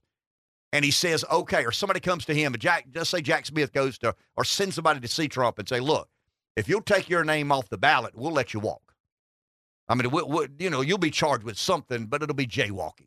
That there'll be no no time in prison. I mean, what does Trump say to that? I mean, what what is what what is Trump's response to that? Surely you understand that that's not an extreme position. I mean, that's if the Repu- if the Democrats and about twenty percent of the Republicans could do that, they would. I mean, they would do anything in their power to defeat Donald Trump. And one way of defeating Donald Trump is to get him off the ballot. I mean, we've already seen about five states. I mean, Donald Trump has never been charged with insurrection. But there are five states that judges have decided to hear a case about whether he should be allowed to be on the ballot or not because of Article, what is it, Section, it's the 14th 14. Amendment, Section 3 of the 14th Amendment, I think, inciting or aiding or abetting an insurrection. He's never been charged with insurrection. I mean, he's never been charged with inciting an insurrection, but they're making up these charges. So, so that's what we're dealing with. I mean, that 20% of Republicans and every single Democrat would be supportive of somebody in Jack Smith's office going to Donald Trump and saying, if you take your name off the ballot, we'll let you walk. But if not, we're going to prosecute you to the nth degree, and we're going to try everything in our power to put you in prison. That's where we are fundamentally. That, that's what's happening in American politics today. And, and the irony of Trump is a threat to democracy. I mean, just kind of stew on that for a second. Every Democrat, 20% of Republicans would take that trade today. Off the ballot, but you don't go to prison. Off the ballot, you'll you'll you'll plead to lesser charges. We'll make a deal with you. And Trump's the threat to democracy. I mean, these people should be ashamed of themselves, and I guess the nation in general should be ashamed of themselves. So if Trump wins, I mean, imagine the hurdles that he's had to overcome. And I don't think Trump is some magnificent politician. I just think the people, and I think the the organized forces, the, the insiders, the cathedral, as we like to say, I just think they're still underestimating the energy that got Trump elected in 16, got him 75 million votes in 20, and will probably get him more than that in 2024. Take a break.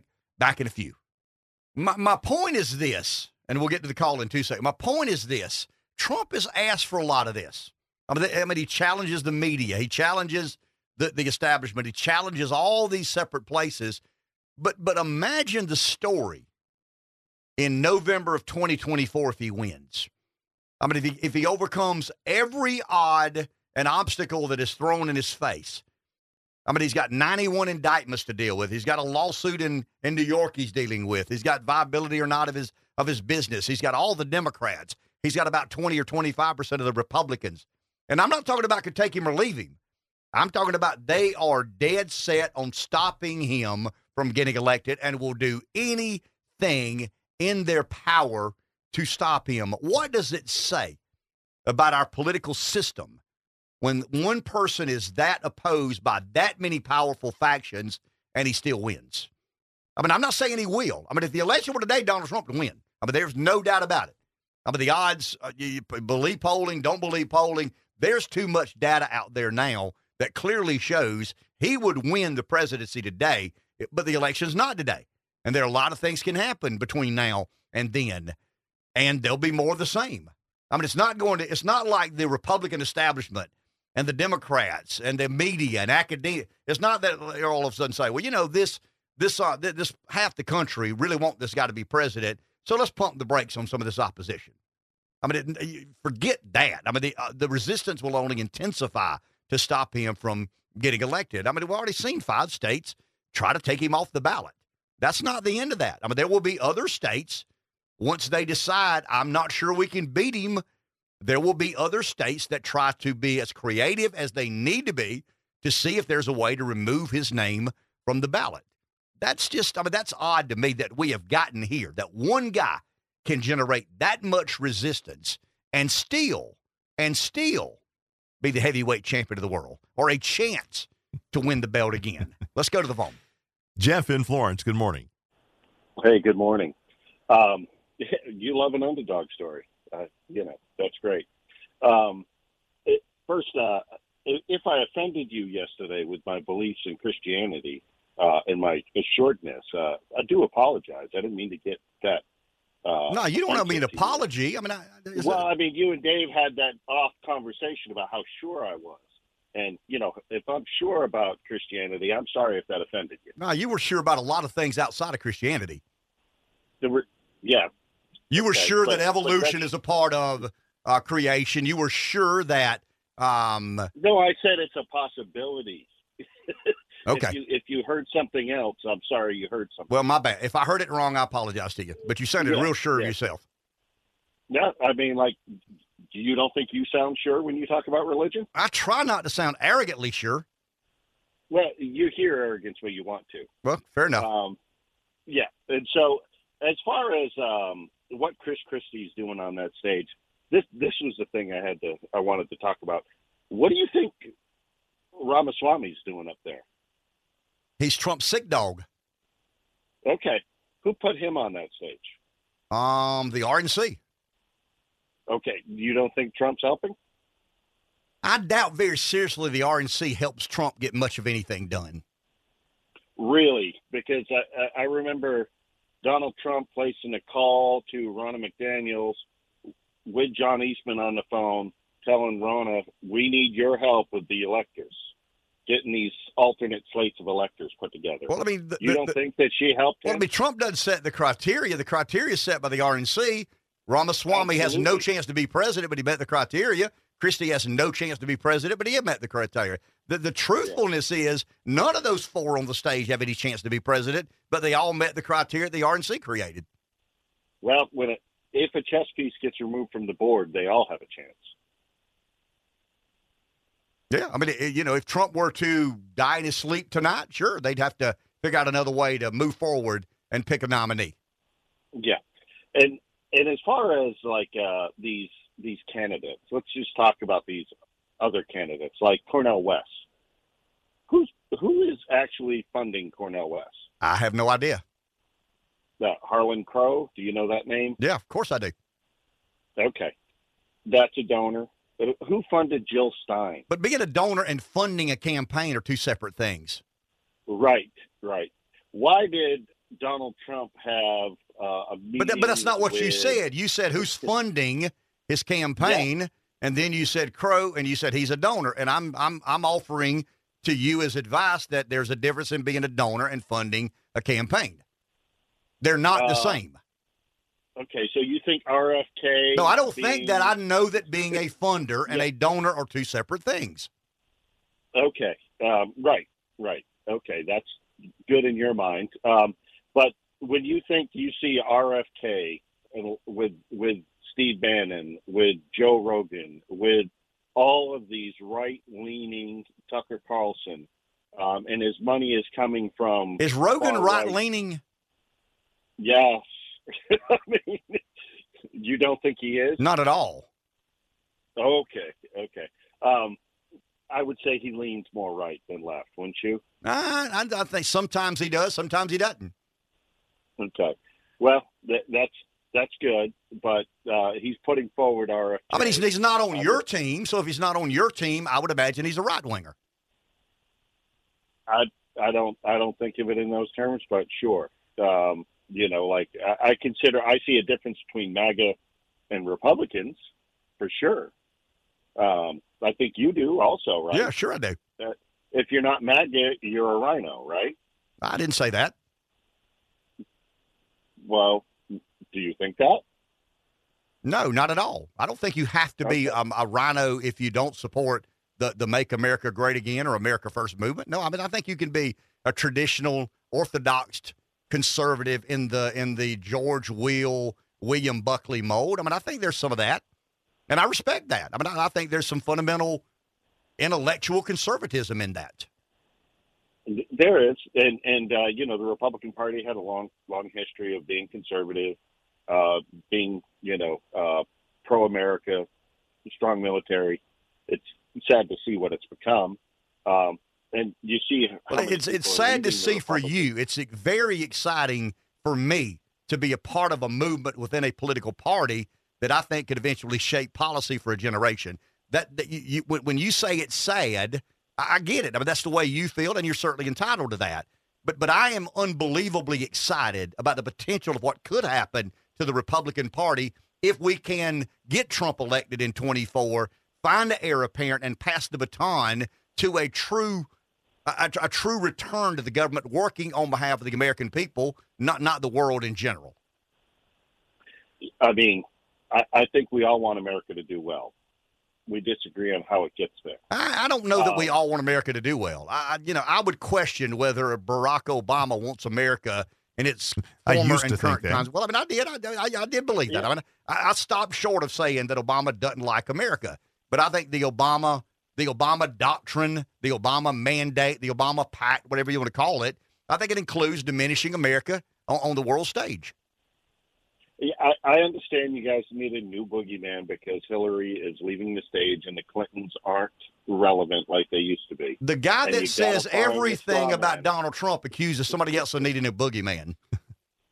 yeah, listen, I have That's I, rich. I, I've, I've talked That, that, about, that's pretty rich now. I mean, the, the, the, Yeah. I, I, I'll, Yeah, I'll, I'll put up with a lot no of different than what accusations, but but the no guy that the, you do. the guy that says, you know, we're, we're going to get Trump and we're going to get Trump and we're going to get, and what about Trump and what about, but but I need a boogeyman. Yeah, look, it's no different than what you do. so Jeff, you know what I just on the think? I mean, you, you asked me a lot of what I think. You know what I think? yeah, I think you believed that everything you guys threw at Trump would eventually drive a wedge between Trump and half America. And it's only intensified that relationship. And you oh, are Oh, no, unbelievably absolutely- frustrated and concerned that there may be a lot more to this than you ever imagined. let, let me put it to you this way: Lindsey Graham was right. The Republican Party is in shambles. They can put forward no coherent message. They pass nothing. You heard Chip Roy's speech on the on the floor of the Congress. Pass me one thing I can run on, and they can't.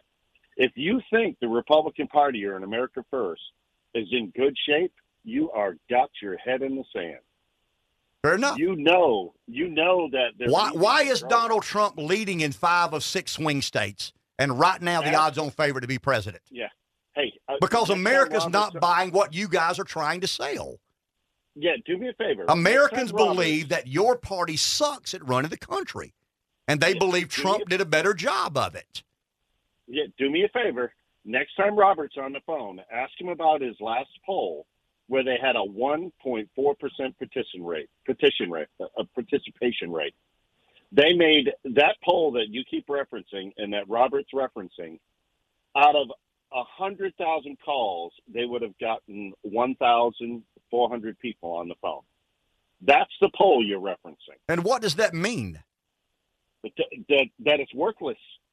I mean, you guys, you know, the polls have been absolutely worthless because nobody uses the landlines and nobody is participating in polls. Like, when's the last time you got a a, a poll phone call? I don't know that I've ever been polled politically. I mean, I'll be. I don't know that I've ever participated as a part of a sample in a political poll. But but I don't understand. We, we got to take a break, Jeff. I'm sorry. Uh, it's, Yeah. it's- he's giving a big sign at me, to, and I don't want to run out of time here. Uh, do we need to take a break, or do we go all the way to the? We need to take a break. Yeah. Okay, take a Let's break. take a break. Back in a few. Tuscaloosa, Alabama is known for college football. That sort of violence. Oh, we're going to have violence last night on the debate stage between the four It was candidates. pretty ruckus. Yeah, we, we've we've um we've thinned the herd a bit, and it's down to four, but it's still without the uh the perennial front runner. And it was in Tuscaloosa. I found that kind of interesting. Alabama gets in, Florida State does not. The uh, the Republican Party chooses Tuscaloosa, Alabama, to have a debate. It's the fourth debate. Um, Fox News Radio's Eben Brown is in Miami. Good morning, sir. How are you? Good morning. So, were there any major takeaways last night, Eben? Well, I think the major takeaway is Donald Trump is still the front runner. Chris Christie is still the bottom runner. Uh, Vivek Ramaswamy's act wear, uh, wearing a bit thin. Uh, Nikki Haley appearing a bit kind of tired and over it. Ron DeSantis giving good policy answers, but still sort of suffering from the charisma issue that he's that has sort of plagued him for a while. I think. Uh, ultimately, I don't think anyone's minds are changed by last night. Um, we did, I feel, get more substantive answers, uh, considering that there are only four people on stage. That makes it a bit easier to have a real debate as opposed to, you know, reducing people to 30 seconds or less in answers. Uh, but uh, y- yes, there were some nasty moments. I think uh, something that was very weird to me was Chris Christie defending Nikki Haley's honor at some point, uh, where he yelled at Vivek Ramaswamy about being more respectful to Nikki Haley. I felt that was a bit weird. Um, look, if you're running to be president of the United States, you don't need other people to tell you not to be mean to you. Uh, it felt kind of weird. Um, uh, maybe Chris Christie is hoping to be picked as Nikki Haley's running mate. I, I don't know. I hear a bit of sarcasm in your voice when you say that, but we'll um we'll let that slide. So, Eben, I did, found I, did, did, did I not conceal that? Okay. Yeah, okay, okay. Th- th- this is a, this was an interesting moment to me. You're right. I mean, Ramaswamy stylistically does it in a, in a in a way that Republican voters are not historically accustomed to. But he did land a punch when he said and and, and kind of portray Nikki as the traditional neocon, warmonger. I mean, he's used that sort of terminology, and she looked like a deer in the headlights. I mean, there was no ability to respond she to did, that. And yeah, she she uh, there was one line it was something to do with Dick Cheney and lipstick, um, and uh, there was another. Uh, uh, the the name three provinces in Ukraine, uh, and she appeared not to either couldn't or wouldn't. I, she she did have these moments of feeling like, why am I here, or I can't keep up, or whatever the uh, the feeling is. But uh, I, I don't know. Again, it didn't look good. I don't think it changed anyone's minds about anything. I think last night's goal for the four candidates on stage was to try to drum up as many people as possible. Uh, as you know, Republicans always, no matter what, have a turnout problem, and that's uh, specifically problematic when you have a caucus. You cannot vote early for a caucus. You cannot vote absentee for a caucus. You have to physically show up church basements and school gyms and public libraries and whatever else, Elks Lodge, you know, rooms and whatever, uh, and uh, be courted by candidate uh, uh, committees and be, you know, brought into a corner and, and then be counted. Uh, if your people don't show up, you don't do well. Uh, and so I think that last night was really used for that purpose of trying to at least invigorate those who do support each candidate to make sure they're going to show up in caucus. Um, I, Ramaswamy brought up what I thought was a really great point about this whole process uh, because uh, saying that his his supporters tend to be younger and maybe college student or college student age, and so maybe they're newly registered as Republicans or not registered or uh, or not registered yet, however it works, and so their cell phones aren't on all the lists that get handed out to the pollsters, so they don't get the phone calls for the polls. Therefore, they're underrepresented or not represented in polling. Uh, and so he feels he has more support out there than what's being reflected, and that they're going to show up on caucus night. That's a great point to make. I don't know if it's it's true, but it's certainly plausible. Um, but ultimately, I still think Donald Trump is is the front runner. And and to to the moderators' credit, they really brought that up and got each candidate to sort of address that. Uh, and, uh, and and the person who went the hardest on that was Chris Christie, saying Donald Trump is unfit to be president. He's going to take retribution on all of his enemies. That's not what you're supposed to do. Meanwhile, the whole Chris Christie campaign is predicated on retribution against Donald Trump, uh, either personally or politically. Uh, you know, Chris Christie was the first, I think, to drop out in 2016 and endorse Donald Trump, and I think he he intended to get a, some kind of administration or even cabinet job. That never happened. Probably having to do with the bad blood between the Christie family and the uh, the Kushner family. Uh, and uh, that uh, that probably didn't uh, go as planned for him, and now he's upset about it. Very well explained, Evan. Thank you for your time, sir. You got it. And um, I mean, Eben does a great job of um, maintaining his journalistic integrity, but getting a little bit creative and leading in, uh, in, in some of his answers. And I want to go back to what I what I said a second ago. Whether you like Trump or hate Trump, wh- whether you believe in America first or don't, whether you believe it's a farcical and it's not real and it's phony and it's it's a passing fad. I mean, I get how you could land in a lot of different places in regards to Trump as a political figure and the movement as um as sustainable or not. I mean, I understand that Jeff makes valid points. I mean, I think he's snarky in the way he makes those points, but you know, liberals tend to be a bit snarky. Um, oh, I'm not so unfair. Um, real sure of themselves. How about it? So, um, but but it's still amazing to me.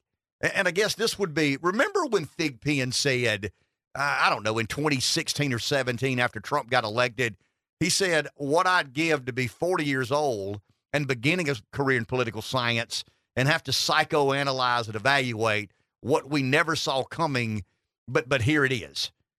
And, you know, I just believe, Rev, and, and I could be wrong. I mean, I'm basing this on, uh, a, a, uh, you know, an, an opinion I have I just believe that when the election of 2020 was concluded and they finally got the vote certified, there were some in establishment world that said, damn, that was close.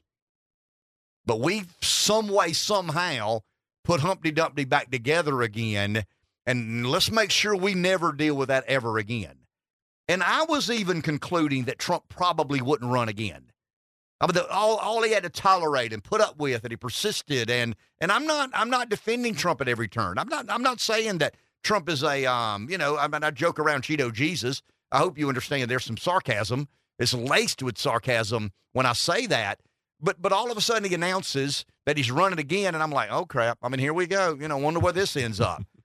and I've been unbelievably surprised at how much better, and, and I mean this sincerely, how much better they've handled themselves in the last year. One of the beauties of Trump is, eh, I mean, obviously there's Truth Social, you know, and he says these things, and people talk about his spelling and his, you know, the, his, his, the, the where he puts the commas and the periods, and you know, he, he uses the word um, two, two O O, where it should have been two O or two W O or or whatever. I mean, he's highly he's highly criticized when he makes these social media posts, but they're, they're not unbelievably controversial.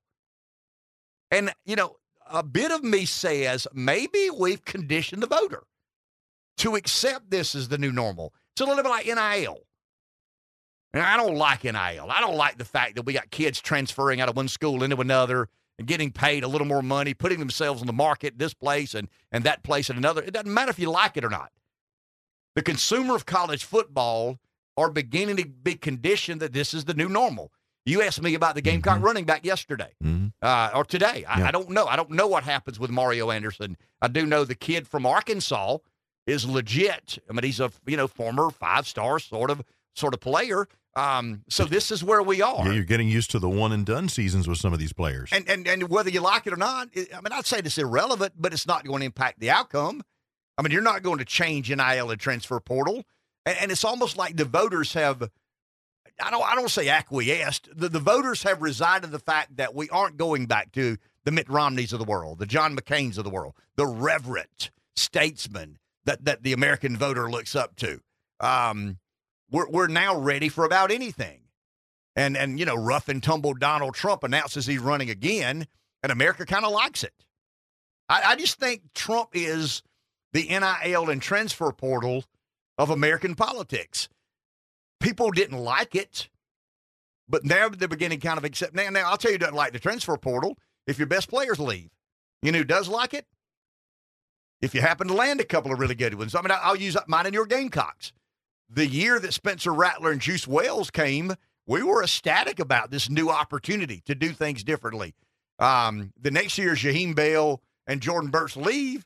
And, and what do we say? I, I hate the transfer Right. portal. I mean, it's dumb. It's stupid to allow that craziness to happen. And, and I just think that you, you and I and a lot of other college football fans have reluctantly acknowledged that, hey, this is the way things are. This is the way it's going to be. Um, and, and maybe the voter have said, ah, damn Trump. I mean, he's crazy and he says things and does things, but m- may- maybe dignity's overrated. Maybe reverence is overrated. Maybe being a statesman got us is, is the reason we ended up where we've ended up. And and his abnormal behavior has become somewhat normal, and more and more Americans are beginning to say to themselves, I mean, I know what's in the I mean, I, the polling shows this. Jeff can say what he wants to about polling, but the polling clearly shows that Biden sucks on the economy. Biden sucks on immigration.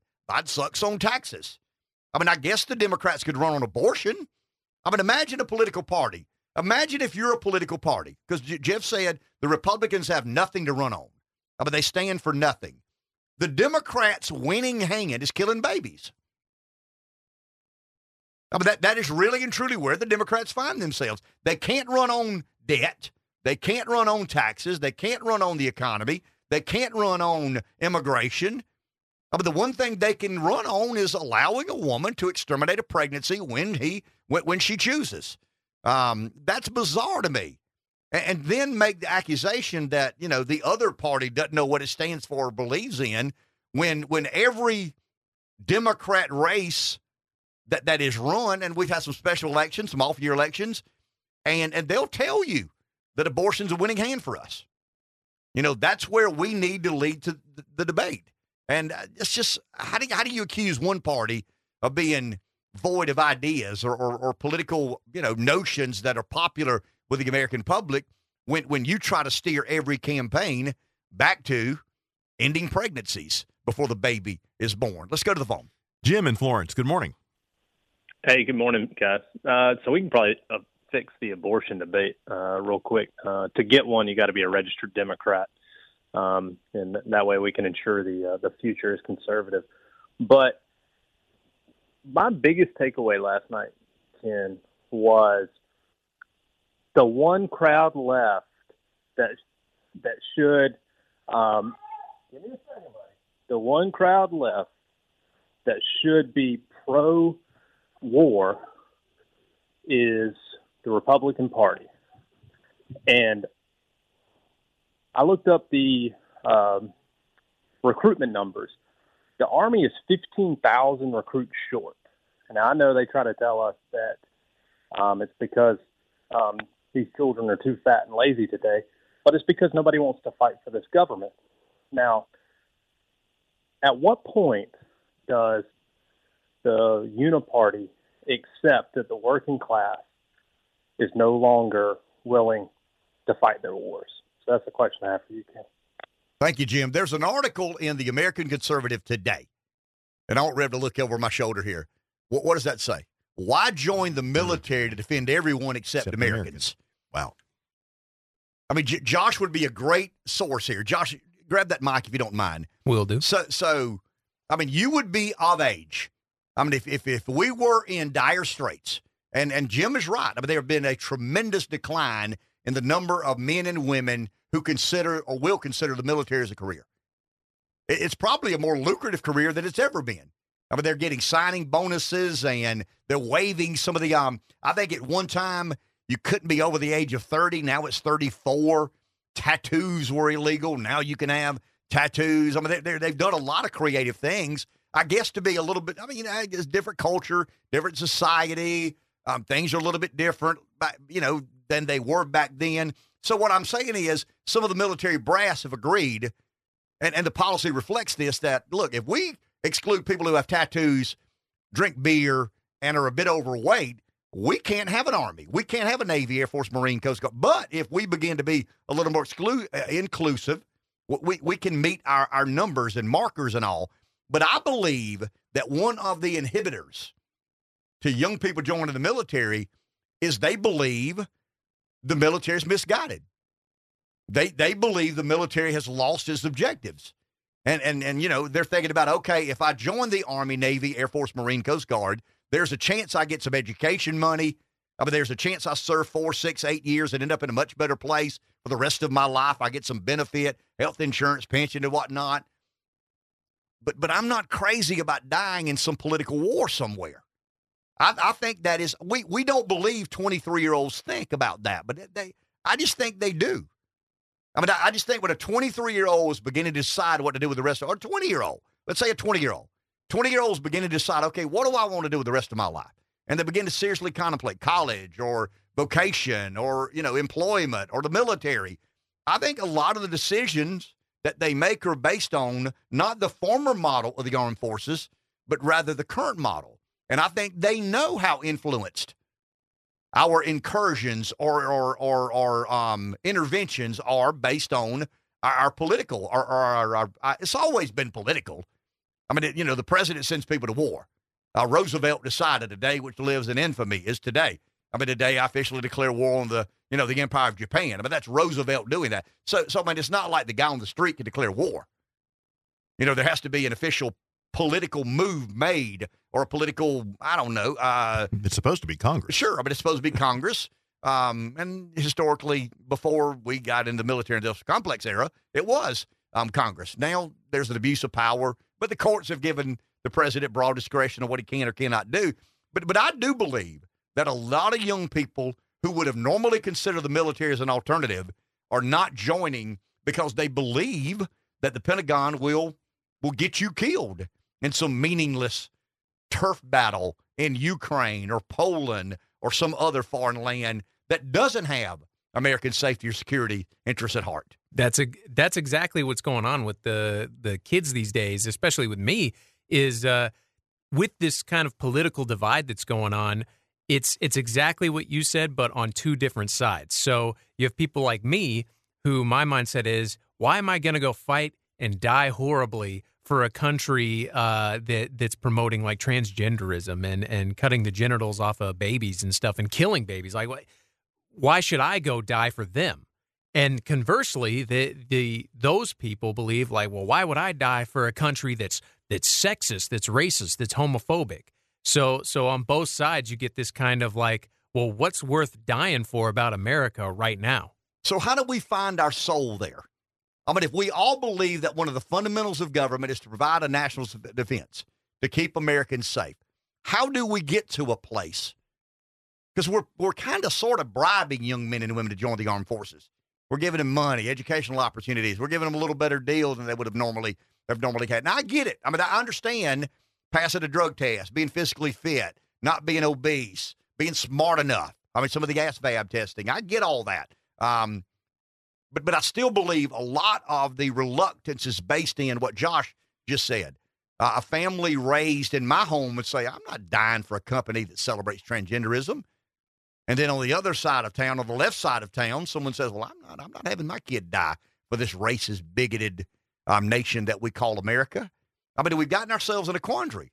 We really have, and I'm telling you, we can live with a, with a bad Congress. I mean, we've done that for a long time. We can live through a bad president. We're doing that right now. But I'll tell you, I mean, if we have a, a 20% decline in the number of men and women who choose the armed forces as a career, and are ready, able, and willing to protect American security and interest, we are unbelievably vulnerable if that is indeed uh, the case. So, how do we address that? I mean, what can we do to make it better for young people to consider the armed forces as a, um, a viable alternative to going to college or going to work? Because you're kind of doing both when you go to the armed forces. Take a break. Back in a few. 843 661 0937, our number. Let's go to the phone. Someone's there. Brian in Florence. Hello, Brian. Hey, guys. Uh, what's happening to our military is absolutely troubling. But there is one saving grace, if uh, you want to call it that. The use of clones and drones and autonomous aircraft. And I hate to say this, but AI has really reshaped how we go to war more so than just ground troops and trench warfare and tanks, and um, I think that you're going to see the military really rely on the technologies, especially AI, moving forward to help offset some of these shortfalls we're having in recruiting. So, how many fewer soldiers can we live with? How many fewer soldiers are we comfortable with? Do we know that number? I don't know that anybody knows that number, including the military, which is uh, who should know that number. But it's not as human intensive as it once was. Is that fair? No, I don't believe so. I think it's more technical intensive, but I don't believe it's more human intensive than than uh, it used to be by any means. So, so, so what you're saying, and I don't dis, we- we've kind of automated our way, a little bit like a a manufacturing plant. I mean, we don't need as many workers because we got robotics and automation and artificial intelligence. That applies to the military as well. Well, if you take a look at any industry that is that has used the automation uh, as a replacement for a worker, their total employment numbers are down considerably. Can we win a war without a ready, willing, and able fighting force? And I'm talking about men and women who are willing to die and put themselves in harm's way. Can we can, can we win wars technologically without boots on the ground? Well, there's only one war way to win an automated war, and unfortunately, that's nuclear.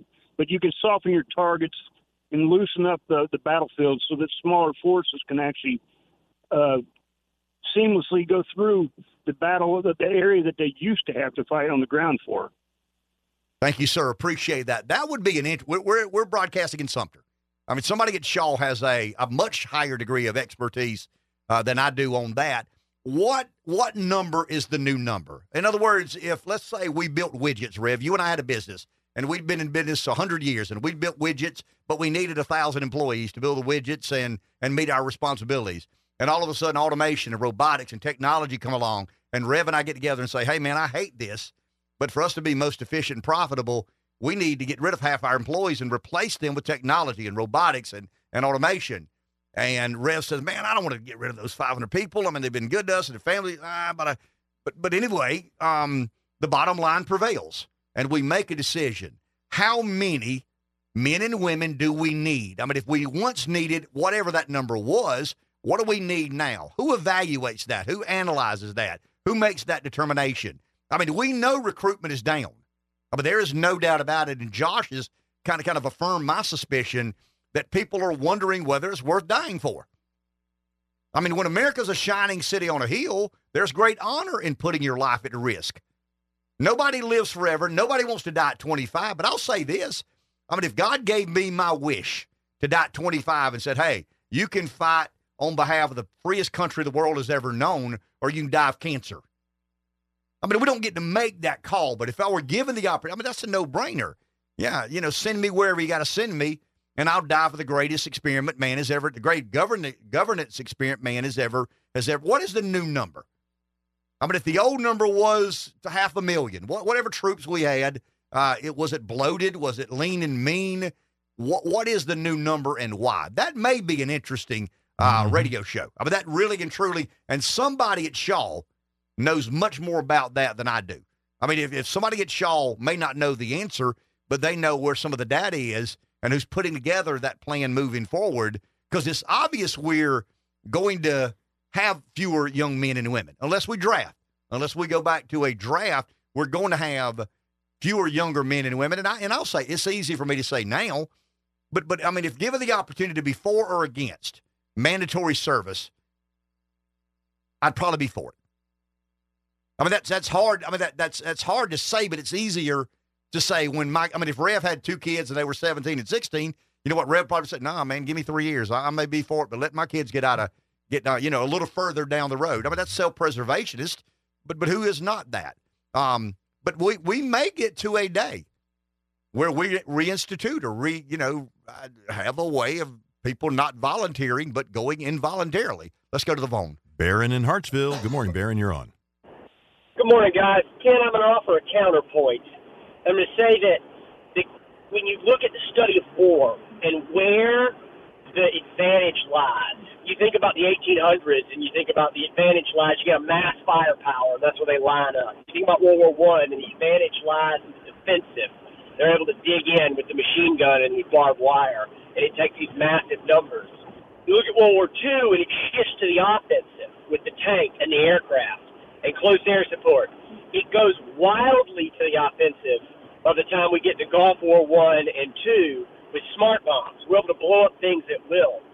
I would argue the opposite of what everyone's saying. I think it's going to need more people because the imperative is shifting back to the defensive. The average soldier can hold capabilities in his hand that can destroy 10 times what could, they could in World War II or in the Gulf right? A drone operator can eliminate an incoming, you know, offensive. They can sit there with the javelin or a stinger or the follow-on and take out tanks and airplanes, things that infantry units could never do. And I think that's the lesson, one of the main lessons that's coming out of Ukraine, right? When you look at wars before the next big war, think about the Spanish American War, think about the Spanish Civil War before World War II. You get a taste of the next one.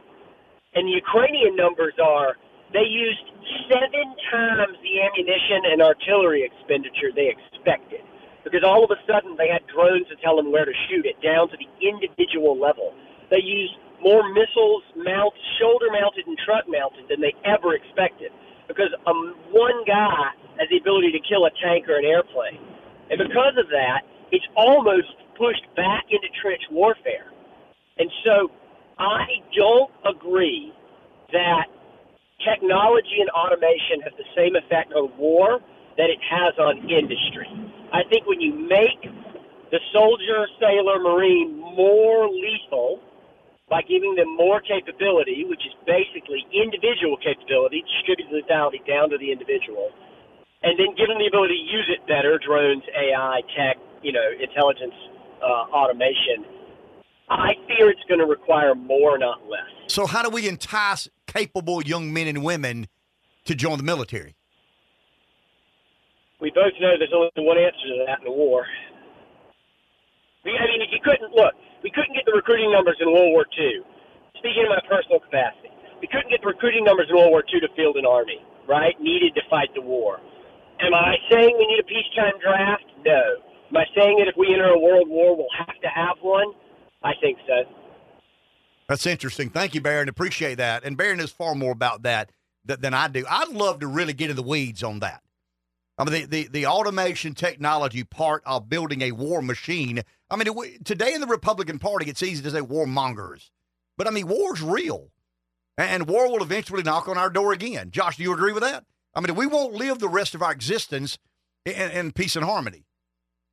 Yeah, oh, I mean, yeah. war will rear its head. I mean, there will be a place that even the most non-interventionist souls say, "Yeah, we must." I mean, now's the time to do whatever necessary to make sure we're protecting American interest. It's human nature. It's Yeah, inevitable. I mean, war's been a part of history since the beginning of time, and it will continue to be a part of history. And I think we've exploited our opportunities. I think we've taken advantage, and I think the military-industrial complex drove a lot of that. But that would be a very interesting conversation or discussion to have with people who know what they're talking about. I don't profess to know what I'm talking about. Kind of interesting. Barron took a different position than what I would normally believe to be true, but my my history is in manufacturing. I mean, I don't know how to build a war machine. I know how to build a truck bed. I know how to take a piece of raw property and build some houses or condos or apartments or or I mean, I think I understand that okay, but but I've got no idea what it takes to build a war machine. Um, Barron is saying it takes more. He, he believes we're going to get back to the the soldier, the human component being of more consequence than less. Here's a question. You ready? Is America ready to consider a peacetime draft? I mean, at what point in time in our um, enlistment deficiencies do we consider involuntary involvement in the armed forces? Take a break. Back in a few. 843 661 0937 is our number. Rev wants to point a personal privilege, and he's Robin, so, you know, I mean, Only with your permission, well, I mean, sir. No, you don't need my permission. you don't need my permission. Come on, Batman. Um, yeah. Well, I mean, I, as long as you acknowledge me as Batman, Oh, you don't yeah. need my Yeah. you don't need my permission. but it's not just a day that'll live in infamy. December seven is a big day in Rev's life. Well, yeah, it's always easy to remember because it's a day that lives in infamy. But on the 50th anniversary of Pearl Harbor, uh, I got married. So, So you, this is the 82nd birthday of Pearl Harbor or Yep. anniversary of Pearl Harbor. Yep. This would be your 32nd 32nd. anniversary. That's right. Okay. So uh, I've been married 32 years. Today's my anniversary. And then on our fourth anniversary, our first son was born, our oldest son. So it's his birthday as well. Good. And then you kind of cease to have those anniversary celebrations when it's also your. So wish your wife happy anniversary. happy Wish anniversary. your kid happy birthday. That's right. Happy birthday to Stacy. I'm sorry. Happy anniversary to Stacy, and happy birthday to Grayson. Good deal. Good deal. Um, and congratulations Thank you. on 32 years of marital bliss. Yes. 32 years of not fighting zebras. How I don't? I don't have 32 a, years don't of have a zebra fighting, story. Um, zebras and hiding kids like Easter eggs. That's so great. yeah, yeah, yeah, this is great talking about it. It wasn't great while you're living it. Rest assured. Is somebody on the phone? Uh, Rujan in Darlington. Hey, Rujan. Good morning. Good morning, guys. Hey, listen, we- we're going to need more people. We're going to need a lot more people. The war in Israel is not a sign that you you can you can throw in bombs, you can throw in rockets, you can you know do all this AI and electronic stuff, but you know you know if Fallujah didn't tell us anything, and now we're looking at Israel and Ukraine, you know it's going to be it's going to be a whole different set of you know type of warfare you know. So yeah we got to we got to do things something something different. And and i have no problem with a a peacetime draft to get those individuals in there so they can learn some discipline. I mean you know that that's that's the main thing you know get them in there so they can have a a sense of patriotism and so on you know um but but right now what you've got is a bunch of undisciplined kids out there and undisciplined individuals out there that that have no sense of patriotism. They have no idea what it means to have D I S C I P L I N E in their lives. So we we, we got to do something. Got to do something different. Thank you, Rujan. Think about this, and I, I, shared this with Rev. If we believe we need a rebirth, a rejuvenation of patriotism, and and and sweat equity, and hard work, and and dedication, and perseverance, what better way than to force young people? I mean, I understand. I had somebody text me a second ago talking about this entitled generation. Good luck. I'll get the popcorn and drink, and you have at it. But I mean, imagine. I mean, do we believe that that patriotism is waning? Do we believe that perseverance is waning? Do we believe that that dignity and, and hard work and sweat equity and all these things are waning? What better way to redeem or rejuvenate than forcing people? I mean, they don't have a choice. I mean, they're, Israel does that, right? I mean, Israel demands or requires all their young men to serve two, I think it's 18 months or two years in some version of armed of armed services. Look, n- nobody wants to get shot at. I mean, you know, Rambo's on TV. I mean, that, that's not a real John J. Rambo is not a real dude. I mean, I would imagine Barron could tell me, "Hey, man, let me tell you about this handful of guys." I mean, there are some guys out there that thrive on and and you know they um they excel at situations like that. But but if we believe that the the the American spirit is diminished and needs rejuvenation, what better way than to find let's, let's say 30% of all young men and 15% of all young women are required to maybe uh, maybe requires a little bit of a heavy statement because we're the land of uh, you know we're, we're the land of opportunity and we, we, like to be able to make our decisions and choices and whatnot. Um, I told Rev I'd be willing. I mean, if if if if um if mandatory enlisting or strongly encouraging enlistment was a part of the um a game, I would I would be for. I would rather military dollars being spent on training young men and women to be members of the armed services, and that would necessarily breed patriotism and dedication. And de- I'd rather that money go there than Raytheon. I'm afraid or it General could generate Dynamics. resentment. You think it would generate resentment? It could. I'm sure it would. I mean, that, there's no question. But but would in the long run we overcome that tide of resentment? There's no doubt you're going to families. I mean, not just the young kids. The families are going to resent. What What do you mean? My kid has no choice. What What, what, what, what do you mean? I mean, we, we've lost trust in the Pentagon. We've lost trust in the political body. We, we, you know, so it's going to be hard today for political leadership or military leadership to say, "Hey, here's what we think we should do. We can't meet our quotas. We don't have enough men and women that want to join the armed services, so we're going to require that to happen." I mean, if we had faith in government, if we had faith in our military leadership, I think it would be easier to sell to the American public. But but not only do you have the parental notion of not wanting your kid, not wanting to send your kid to be trained to potentially figure out a way to stay alive, right? I mean, but, but, but we've agreed, Josh, that war's inevitable.